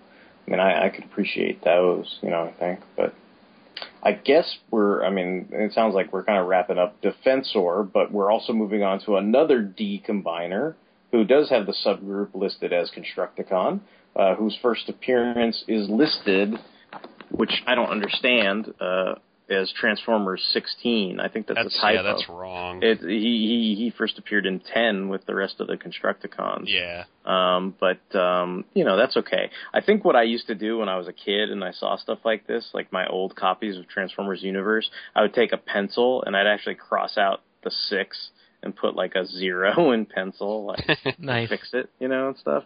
And then I think the other thing I used to do, I was telling Mike, was if I owned the toys, I would put a little pencil check mark on the page, like I got this guy, like you know. So like for Devastate, I would check mark him or whatever. Um, and Devastator's quote is "Thinking and winning do not mix." So yeah, I guess you gotta be a brainless moron to win, is what Devastator's trying to say. Awesome and terrifying. Devastator Um, was BA as long as no other Gestalt was in the vicinity. Exactly. Yeah. He be, he became a chump the moment like another Gestalt Yeah. showed up. Yeah. I always remember like, when, those when he got like butt raped by Bruticus. Like, like gotta gotta get butt raped by the newer toy, I guess. Um, no, I like I said, I shared the little story about how the Easter Bunny brought me Devastator pretty much. So I mean, I have fond memories. Uh, I, I remember it was mind blowing. I think at the time, like the the idea that you know, you're like, wait, you mean, you know, all these guys can form one huge robot that everybody like pisses their pants over? Like I thought that was a really cool idea. I think Devastator was one of the first times I had experienced it. I mean, I I guess I'm I'm a I don't know if you know Go Lion or Voltron or whatever predates Devastator, but I think as far as my my personal experience, like I think Devastator was the first time I was exposed to the idea of a combining robot, and I thought that was pretty damn impressive. hmm Another good thing, I suppose, about the Constructicons in general, all being construction toys, they, um, you know, are pretty much in scale with one another, so that's not really a big issue. I like I like like I like taking in like these the simplified like uh, elements of the like character model. Like look at Scrapper, like the the right leg. Like Mhm. it's not even Scrapper. It's just like a leg with a shovel as a foot. Yeah. I always Well, like him it's- better with the visor too. They animated him Yeah. both ways, but he looked cool with the visor. Yeah. What I always thought was interesting was this is the one combiner that doesn't have a a leader piece, I guess, for lack of a better word. That you know, like that you know, you may say like, oh well, in the cartoon, like Scrapper was clearly the leader or whatever. But like most times, the subsequent combiners, like whoever formed the head and the centerpiece was usually the leader. You know, Motor Master, uh, Hotspot in the case of Defensor, those kind of ideas. But you know, here it was it was Long Haul and Hook that actually sort of formed the the main centerpiece, I guess. So it was actually two different transformers, and Yeah. that I I I, I remember that you- was carried over to very many I. I remember, yeah, I used to get into arguments with like a friend from school who was like, like you know, Hook has to be the leader. He's the head, you know. So, and I'd be like, but Scrapper's the leader in the cartoon, and you know, Yeah, I, I, I mean, I would have been on your side. I don't know about anybody else who's listening. You can always send us emails at fanholespodcast at gmail dot com if you think we're mistaken and Hook is the leader because he's the head or whatever. But uh, well, I like um. I think it was the Dreamwave profile books. They sort of like reconciled that, where they were. It was sort of like Scrapper and Hook are like the two, like they share leadership of the Constructicons or something. But okay.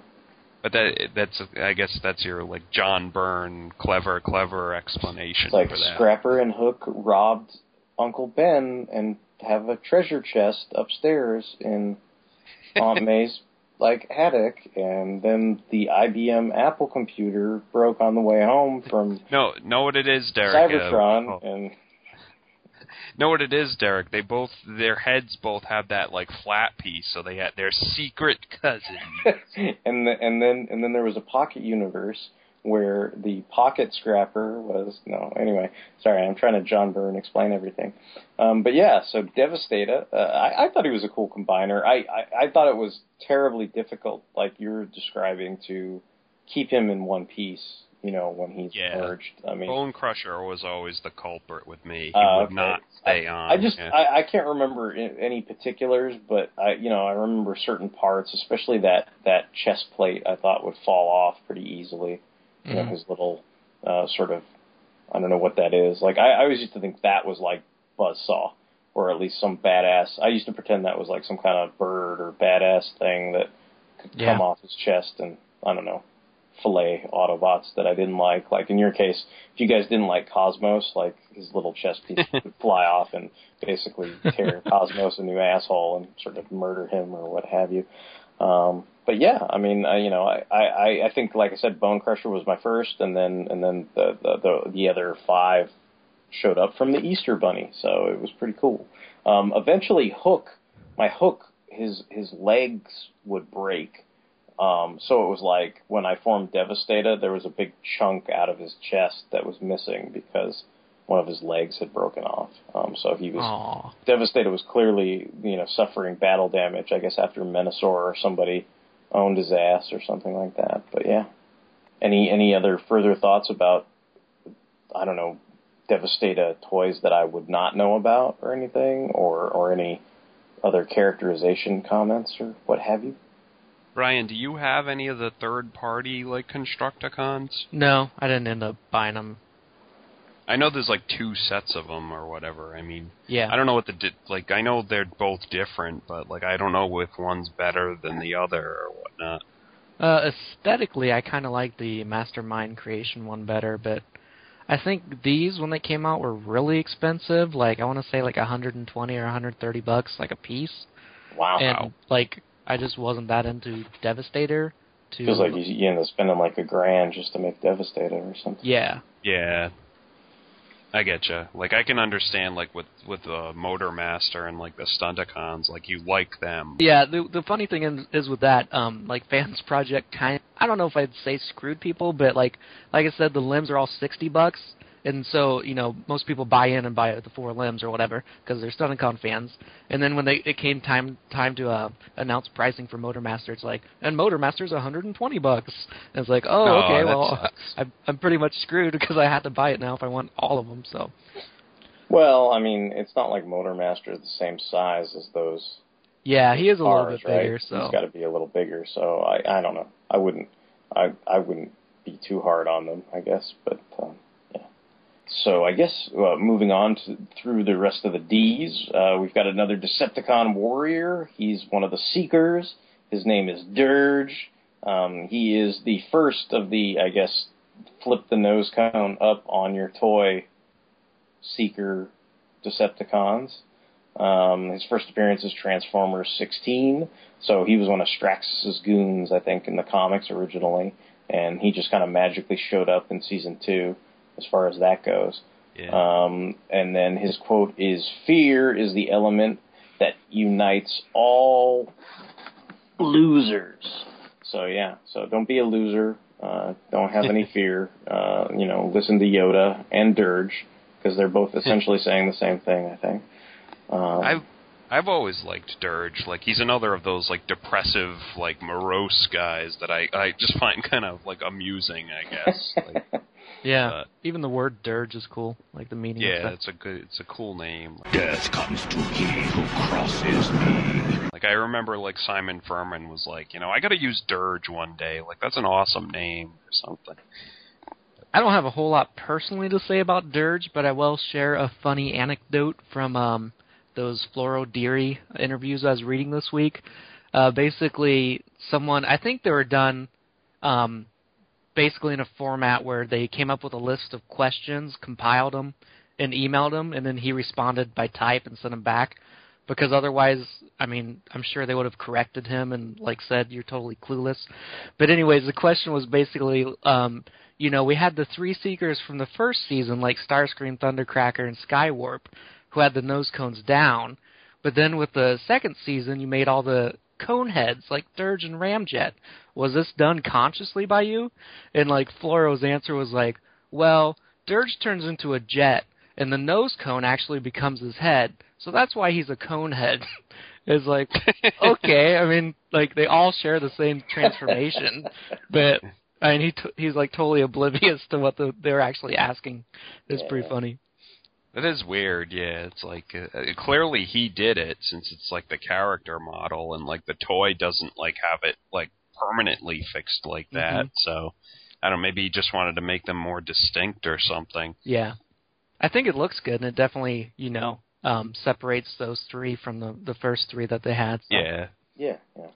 So next up, we've got our first Predacon subgroup. We've got Dive Bomb, uh, who is a Decepticon, and his function is aerial assault. His first appearance is Transformers 25, and his quote is "Conquer the skies, and all below you will fall." Now, all I can think of now is that UK story that established that like Swoop's name was Dive Bomb at some point or something. Yeah, and Dive Bomb stole it. Also weird that this profile doesn't have an alt mode picture. Interesting. Yeah, that that is odd. Must be an error of some kind. Yeah. But Maybe maybe Well, in the letters page it'll say, "Sorry, we forgot to tell you that not only is Rocky Balboa not a member of GI Joe, but Dive Bomb turns into like a eagle with bombs or something." so yeah, I I guess it's uh it was like I I remember I have like those like UK classics collections of the comics and like Furman was like explaining how it was kind of serendipitous that um like Swoop's original like toy name was going to be Dive Bomb like in the Bible and stuff but they like I guess they crossed that out and put Swoop instead. So like when they actually made another toy named Dive Bomb, Furman was like, "Oh, I can do a story about this then." Cool. Huh. Yeah. I mean, that's the to me the most memorable thing about Dive Bomb was that he stole Swoop's name. And he looks like a dork with a on his head. He, he looks like he he would be like a goon of like the Penguin or something, like one of those guys that wear like eagle heads, you know, and they're like, "Yeah, boss, like let's go beat up Batman." yeah, yeah, definitely. Yeah, okay, so he's a Predacon. Um, I did have the toy for this. I, I remember the bombs were like ginormous, like they look kind of tiny here, but they were actually like I think I think they were like the same size as like the the kind of bombs on like Ramjet or somebody. I think I could be wrong though. But anyway, or maybe I'm just making that up, and he had like guns or something and not bombs. I I think they are guns, but they're pretty substantial. Okay, moving on. Uh, another Stunticon. Uh, this is a Stunticon I don't have too much to say about, but this is Dragstrip. He is a Stunticon warrior. His first appearance was Transformers 22, and his quote is, "The first one to cross the finish line lives." Yeah, I don't know if he had a line, maybe besides saying his name in the cartoon. Like I don't remember anything he said, but cool toy. Um, I remember playing it on my grandma's couch a lot for some reason. He was doing lots of wild rides up and down the cushions, but uh, other than that, I don't have a whole lot to say. I guess. Yeah, like I, I, the, I don't know. He's never really distinguished himself. I guess. Like, when we decided to do this, I, I figured we'd run into characters like this where we wouldn't have a whole hell of a lot to say about them. But I'm sure, like with you know, in the case of Breakdown, you know, I knew we would spend a lot of time on them, so that's fine. I mean, not every every Transformer is equal, I guess, in the eyes of the fandom, so it's not a big deal. Uh, one thing, like personal note, um, I don't know where I originally read it, but I know he's supposed to be like a Tyrrell Formula One racer, and I always thought that was kind of cool because my middle name's Tyrell, but I think the race car he spelled two R's or something. But that's why he has the two sets of tiny wheels up front, is because some of those actually had that. So he's kind of a Oh, unique okay. Formula One car, Okay, unlike Mirage, who only had one wheel. interesting. So I guess now we're all the way to the E's. Um, we are now on one of, I guess, Blaster's tapes. Um, this is Eject. He's an Autobot. Um, he is electrical or electronic surveillance is his function, and his quote is, "Clutch hitting is the key to an effective offense." Sometimes I'm like, what the fuck does that mean?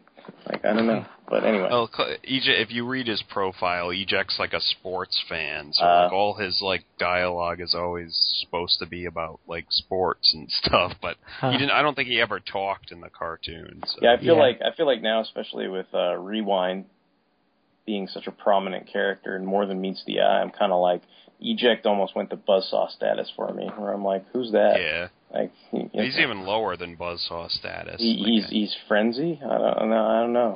No, no, Frenzy's got more lines than him.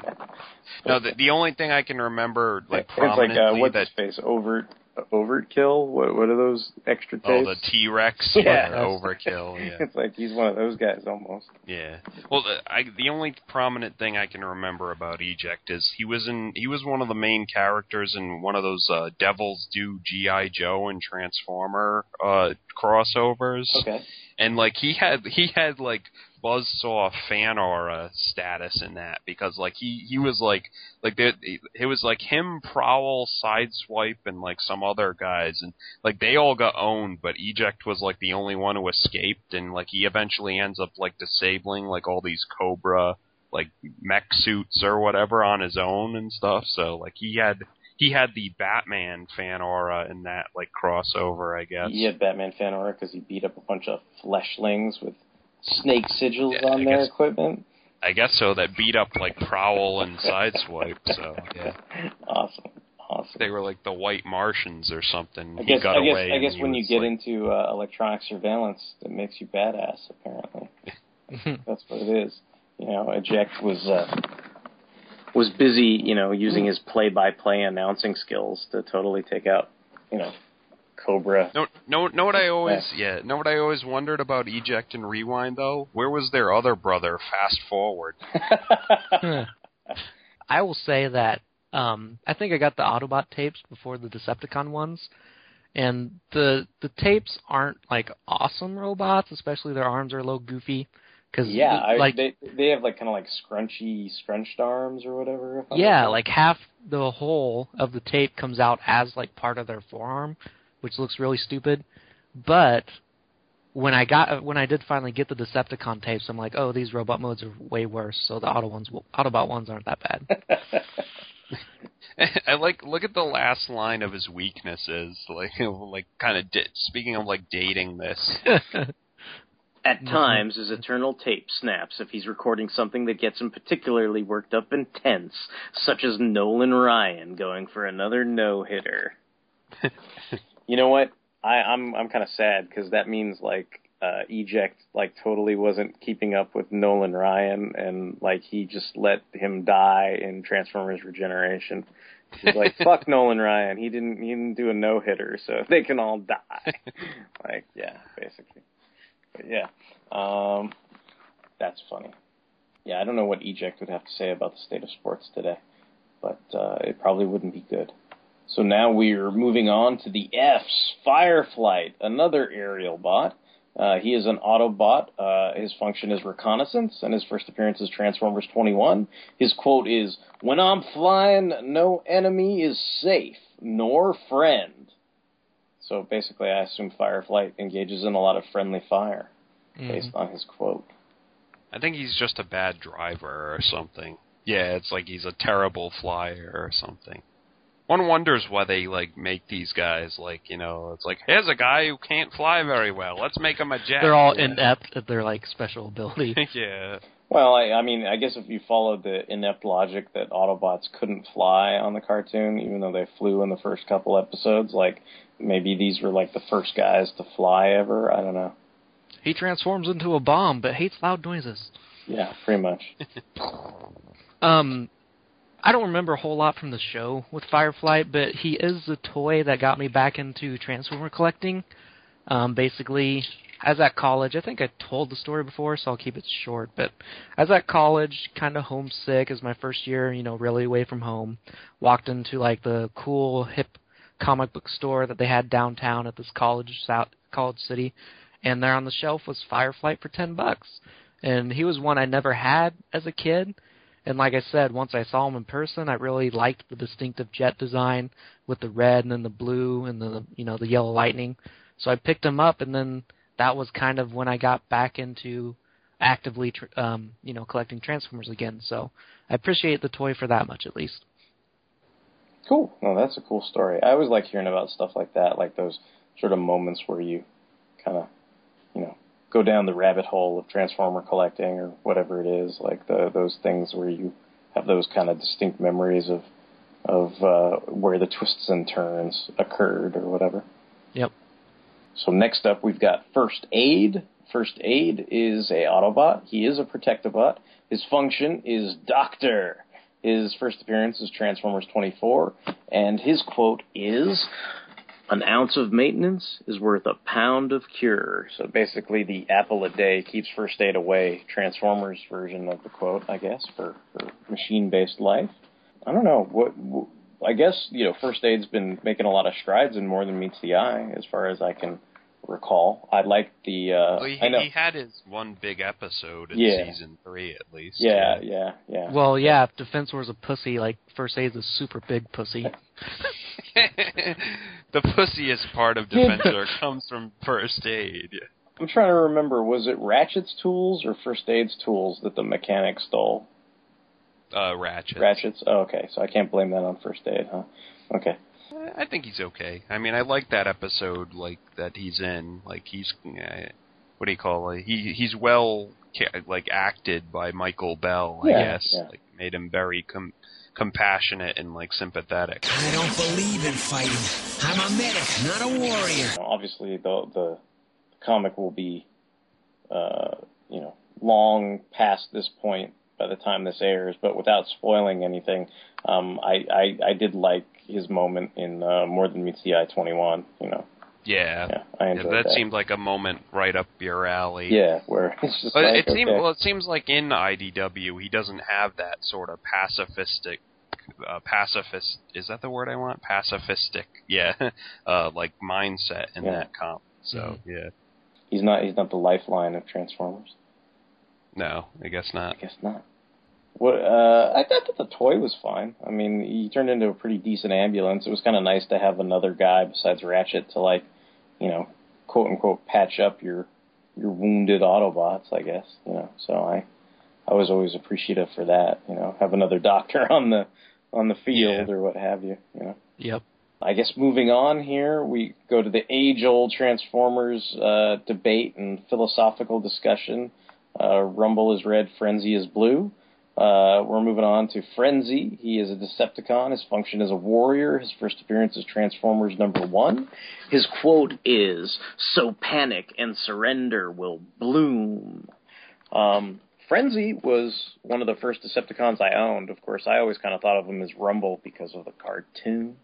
Um, but yeah, uh, Frenzy's more of a what uh, a Sonic type guy than the whole earthquake thing that Rumble does, I guess, right? So Yeah. Although in the cartoon they just kind of simplified it and said they both had pile drivers. pretty much, yeah, yeah. Yeah. I mean, I, I usually go for the comic over the cartoon, but in this, I will say that I prefer red and black for Frenzy. Okay, okay. Yeah, I, I guess I was I since that was the first thing I was exposed to. I I kind of had always thought of Rumble as blue, but or you know blue, purple, whatever you know whatever you want to call those cartoon colors. But yeah. Um, now, Brian, you were saying that you do not like the the robot modes on these guys. Um, yeah, not a whole lot. Like, their arm transformation's really weird, and they end up all curvy, and I don't know. Like, kind of with when when Mike got the Insecticon, that was all loose. Like maybe I had bad luck, and the Yeah, it sounds like I, I just think that's probably like a natural progression of older versions of these toys. You know, I think when they were like brand new, they you know fit perfectly or whatever, and the the little head that pops out the spring is like brand new, so everything's hunky dory. But I could see after you know those having some age for a while, it's like you try to you know flip the arms over and put them in, and it just looks like a bunch of jumbled spaghetti where it's like I can't go in there, you know, or whatever, you know, because it's just a kind of older you know toy or what have you. But uh, Yep.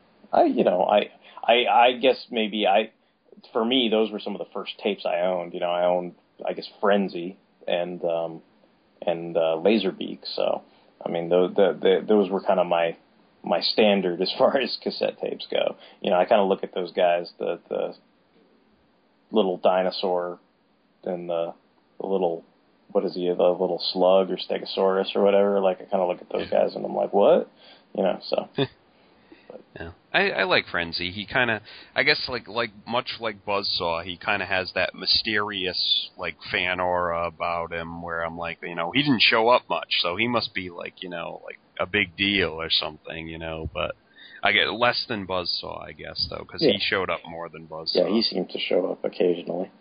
Like I I guess like him and Rumble compose a like unbreakable duo. Like nowadays, it seems like you know you can't have one without the other. Right, right. Awesome.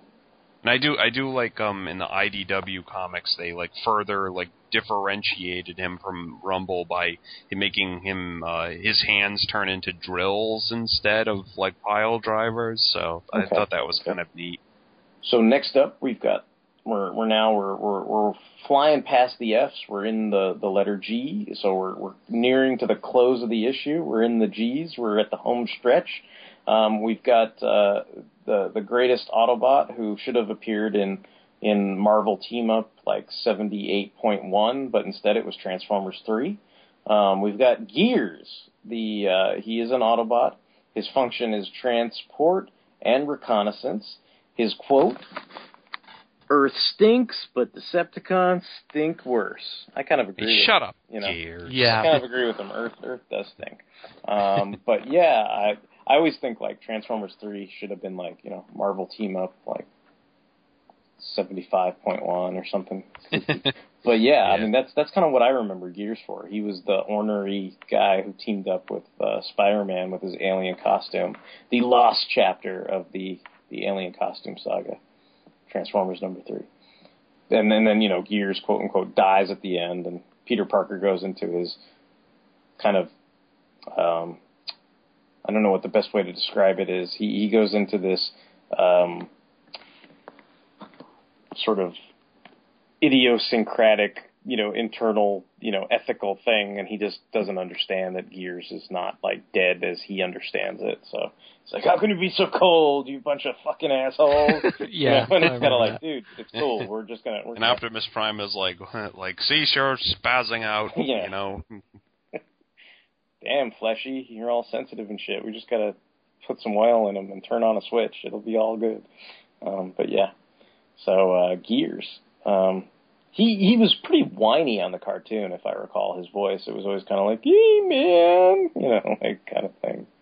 So Yeah, he was like the Debbie Downer in the episodes he had dialogue. Yeah.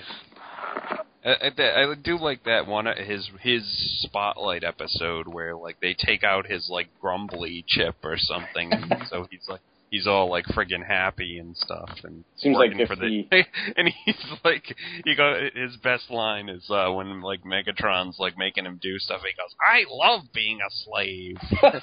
yeah, yeah. Seems like if the Autobots were the Seven Dwarfs, like he would, he, Gears would definitely be Grumpy Dwarf. Yep. So yeah. Um, I don't know if that makes Optimus Prime Snow White or Marissa Faireborn or whoever, but yeah. Um, all right, Gears. Any any comments on like Gears toys or anything? Like I know Gears eventually like had a wh- who was the guy? It was um, he was in More Than Meets the Eye. Swindle. Swerve. Swerve. Swerve. Swerve. Yeah, I know. Later, Gears sort of had that repaint in Swerve. Um, but I mean, is there anything else to talk about, like toy wise, with Gears? Like, did he have any classics or fan party toys or anything like that? Um, I don't think he had classic toys that I remember, but um, he did have. He has like two fan toys, I believe. Oh, okay. Um, I'm trying to think of the names. Cogs, I think is might be one Okay. with their clever renaming. But uh, Yeah. yeah. Um, that's all I know really. Like one of them looked really cool, but I think that was the first one released, and then like they sold out really quickly. So now there's like this SRV variable, something weird name like that, that's coming out, but it's not as good. So So, continuing on the Autobot gravy train with the letter G, uh, we're up on Grapple. Uh, Grapple is an Autobot. His function is an architect, which was pretty apparent from any cartoons and comic books that you might have read or seen. Um, his first appearance was Transformers number 14. His quote was, Beauty is in everything except war. Oh, isn't that sweet? It's very sweet, Grapple. I always thought it was weird that like those guys in issue 14, like didn't they all like get like zapped with the creation matrix or something? Am I remembering that wrong, or did they like actually? Um, it was something like Cybertron? it was something like they kept their memories like in crystals or Oh, something, okay, and then yeah, like something weird Optimus like Prime gave yeah. them new life or something. Yeah. It was like it was like they they were on Cybertron, but they didn't use those bodies or something, or Yeah, Yeah. something it was something very strange like that where I was always kind of like, well, how does that work? You know, like I wouldn't want to put myself in a crystal and not have my body when I came back out. You know, I always thought that was kind of weird. Grapple was always building shit on the cartoon, and then people like Devastator or somebody were tearing it down. I think, um, and then and then all I remember is like you know, people like uh, you know I don't know Red Alert probably thought Grapple was trying to like steal his Oreos or something. I don't know. Like that's that's all I can kind of remember. Anybody else got anything on on Grapple? There's the Hauler connection, I guess. Like in, Ah, uh, like like the the whole it, was he in the first episode of More Than Meets the Eye type thing. Yeah. So, and that's actually something that uh, that interview with uh, Floro asked. But instead of this time not answering stupidly, he just said, "I don't know." So Awesome. He wasn't So like mystery. I just he he didn't I answer. just- he wasn't like the cones were the nose, so Yeah. he was a you cone see, he turns into a jet. So it's yeah, nothing stupid like that. It's just like I don't know. I just assumed that like that toy was supposed to be in the first wave and like it got knocked back, but then they didn't tell the animators or something. Yeah, probably. Hmm. Okay, that's that's interesting. So like like Grapple would have been like the G one version, and then like Inferno would have been like the or I don't know the first season version, and, and Inferno would have been like the season two version or something. Yeah, it Yeah. could be. Okay, okay, that's interesting. Um, so I guess I guess if if nobody has anything else on Grapple, uh, we'll move on. Uh, and here we got the big, probably the the second biggest transformer I think in this in this issue. I might say. I mean I don't know. That's what I would say. Um, and of course, uh, you know Justin's not here, but uh, you know this is his namesake transformer. This is Grimlock. Um, his subgroup is Dinobot, of course. He is the Dinobot commander. His first appearance is in Transformers 4, where he's kicking it in the Savage Land, beating up on Shockwave. Um, his quote is, "Among the winners, there is no room for the weak." So we got Grimlock. Um, I was always kind of sad because I never really wanted Grimlock until season three, because then that's when I kind of decided he was like a really important main character. You know, because I was running around getting like you know all the main characters from season three that I could get my hands on, like Kup and Blurr and Hot you mean you mean when he forgot how to transform? Yeah, Mhm. pretty much. Like I was like, oh well, but he's always in all these episodes now. So like I was like, oh, I got to get Grimlock. And then I remember specifically going to Toys R Us, and I remember the girl who worked there was like, oh, sorry, like he was really cool. He turned into a T Rex. I remember him, but we don't, you know, we didn't, we don't get those anymore. You know, and I was just kind of like, oh, you know, because at that point I think I, I had had Slag because I really liked the Triceratops, and then I think I had Swoop, and that was probably it. Like I only had two Dinobots, but I thought, oh, you know, I should I should get Grimlock now because he's he's a main character. But it was it was too late, you know. So I don't. I I like Grimlock. I, I mean, I don't hate him or anything, but I, he's not like one of my favorite characters or anything. I mean, seems seems I like guess- he's one of Simon Furman's favorite characters. yeah, he's definitely one of Simon Furman's. But I, I think the only I guess time, he's. Oh. I was just gonna say, I guess he's like the Wolverine of Transformers, yeah, kind yeah, of. yeah, like, kind of. I guess I like him better than I do Wolverine. So I- that's something, I guess. Uh, all I was going to say was the only time I really ever hated him was when they had him do his King Grimlock phase because, you know, I didn't mind the the one issue where he, you know, gets the Dinobots to fight off Trypticon because I thought, you know, he had learned something. You know, I thought like, okay, he's he's kind of ruling the Autobots with an iron fist, and they don't really appreciate it or anything. And you know, nothing's really working out. But then by the end of the issue, it's like, oh look, we beat Trypticon. Like Grimlock understands now, you know, like, and everybody's like, hail Grimlock, and things are going to get better. And then the next issue was just like, I'm still an Back to asshole. normal. Like, you know, give me my Energon Sunday and lick my dino tail, or you know. Well, I- I was- do. I was super happy though that his masterpiece toy came with that crown. like, Yeah, I was like, oh, that's awesome. that, like, that, that's that is a fucking nice awesome. touch. Yeah, yeah. I'll say I preferred the cartoon version up until probably season three. Um, I really enjoyed the the Dinobots when they're like menacing and like seem like actual threats. You know. Not, not that you didn't like them as the comic relief. Yeah, not so much. Me Grimlock, no bozo, me king!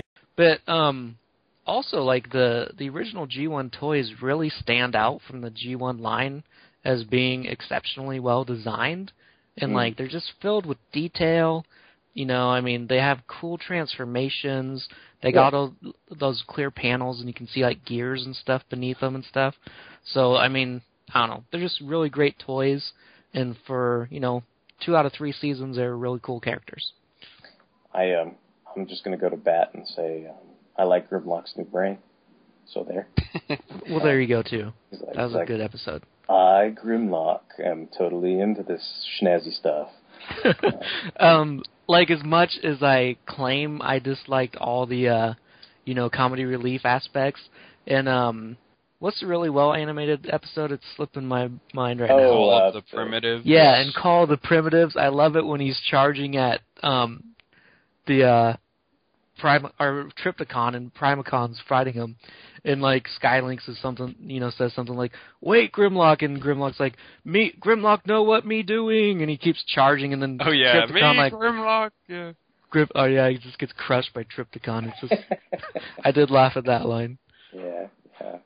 I, you know, I, I, there's things I like about Grimlock. I mean, I think like with anything else, like I, I think most of those characters that uh, have a great deal of fan love, uh, whether it's from the writers like Simon Furman or, or it's just you know love from all the fans or whatever. I mean, obviously, like you usually start out either liking or loving the character, but you know, I, I think Grimlock's definitely a character that I could see people, you know, getting on overload in a lot of the comics where you know you you kind of you get a little sick of the character maybe sometimes where it's like there's too too much overexposure you know like where Deadpool had like you know 15 books and you're like all right look I, I like Deadpool and everything but not all these books you know or whatever where it was like I, I remember there was like some point where it's like Grimlock's like the main character in you know uh you know the you know whatever it was like the the you know fall of whatever miniseries or the war within or you know like all this kind of stuff. So after a while you're kind of like whoa hold on there like you know he doesn't have to be like the main character all the time but yeah i mean when when he's done well and everything and you know i can appreciate that and it looks like Grimlock is the final entry for this issue. So yeah, we, we made it through the page by page. Uh, this is the last entry. Um, so uh, you know the, the the moving forward plan is uh, you know we just covered issue one of Transformers Universe. Uh, this is a month long thing for the Fanholes.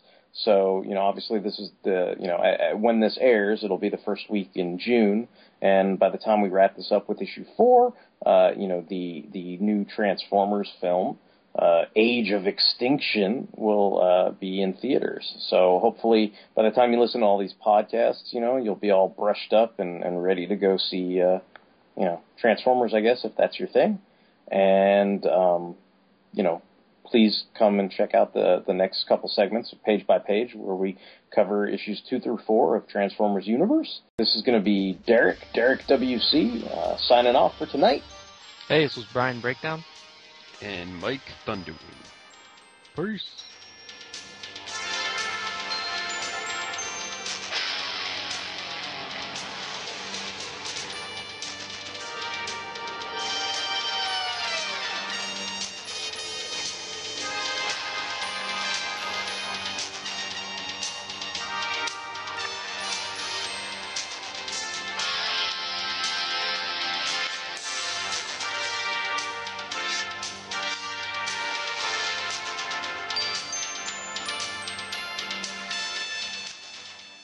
I have no known weaknesses.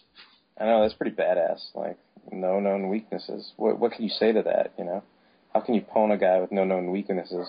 And then Grimlock's like, "You talk too much," and throws him out of the fucking airlock. 'Cause Well, my my only it's- weakness it's is my own psychosis. my own, you're like my own latent psychosis that I refuse to acknowledge. Yeah. You know. You're all against me. Shut up, Red Alert. Yeah. Well, I I think everyone's weakness should be listed as buzzsaw. Yeah, that that like- it, it, it, just just take out Buzzsaw and put in Batman, and you'll understand why I'm groaning at you. So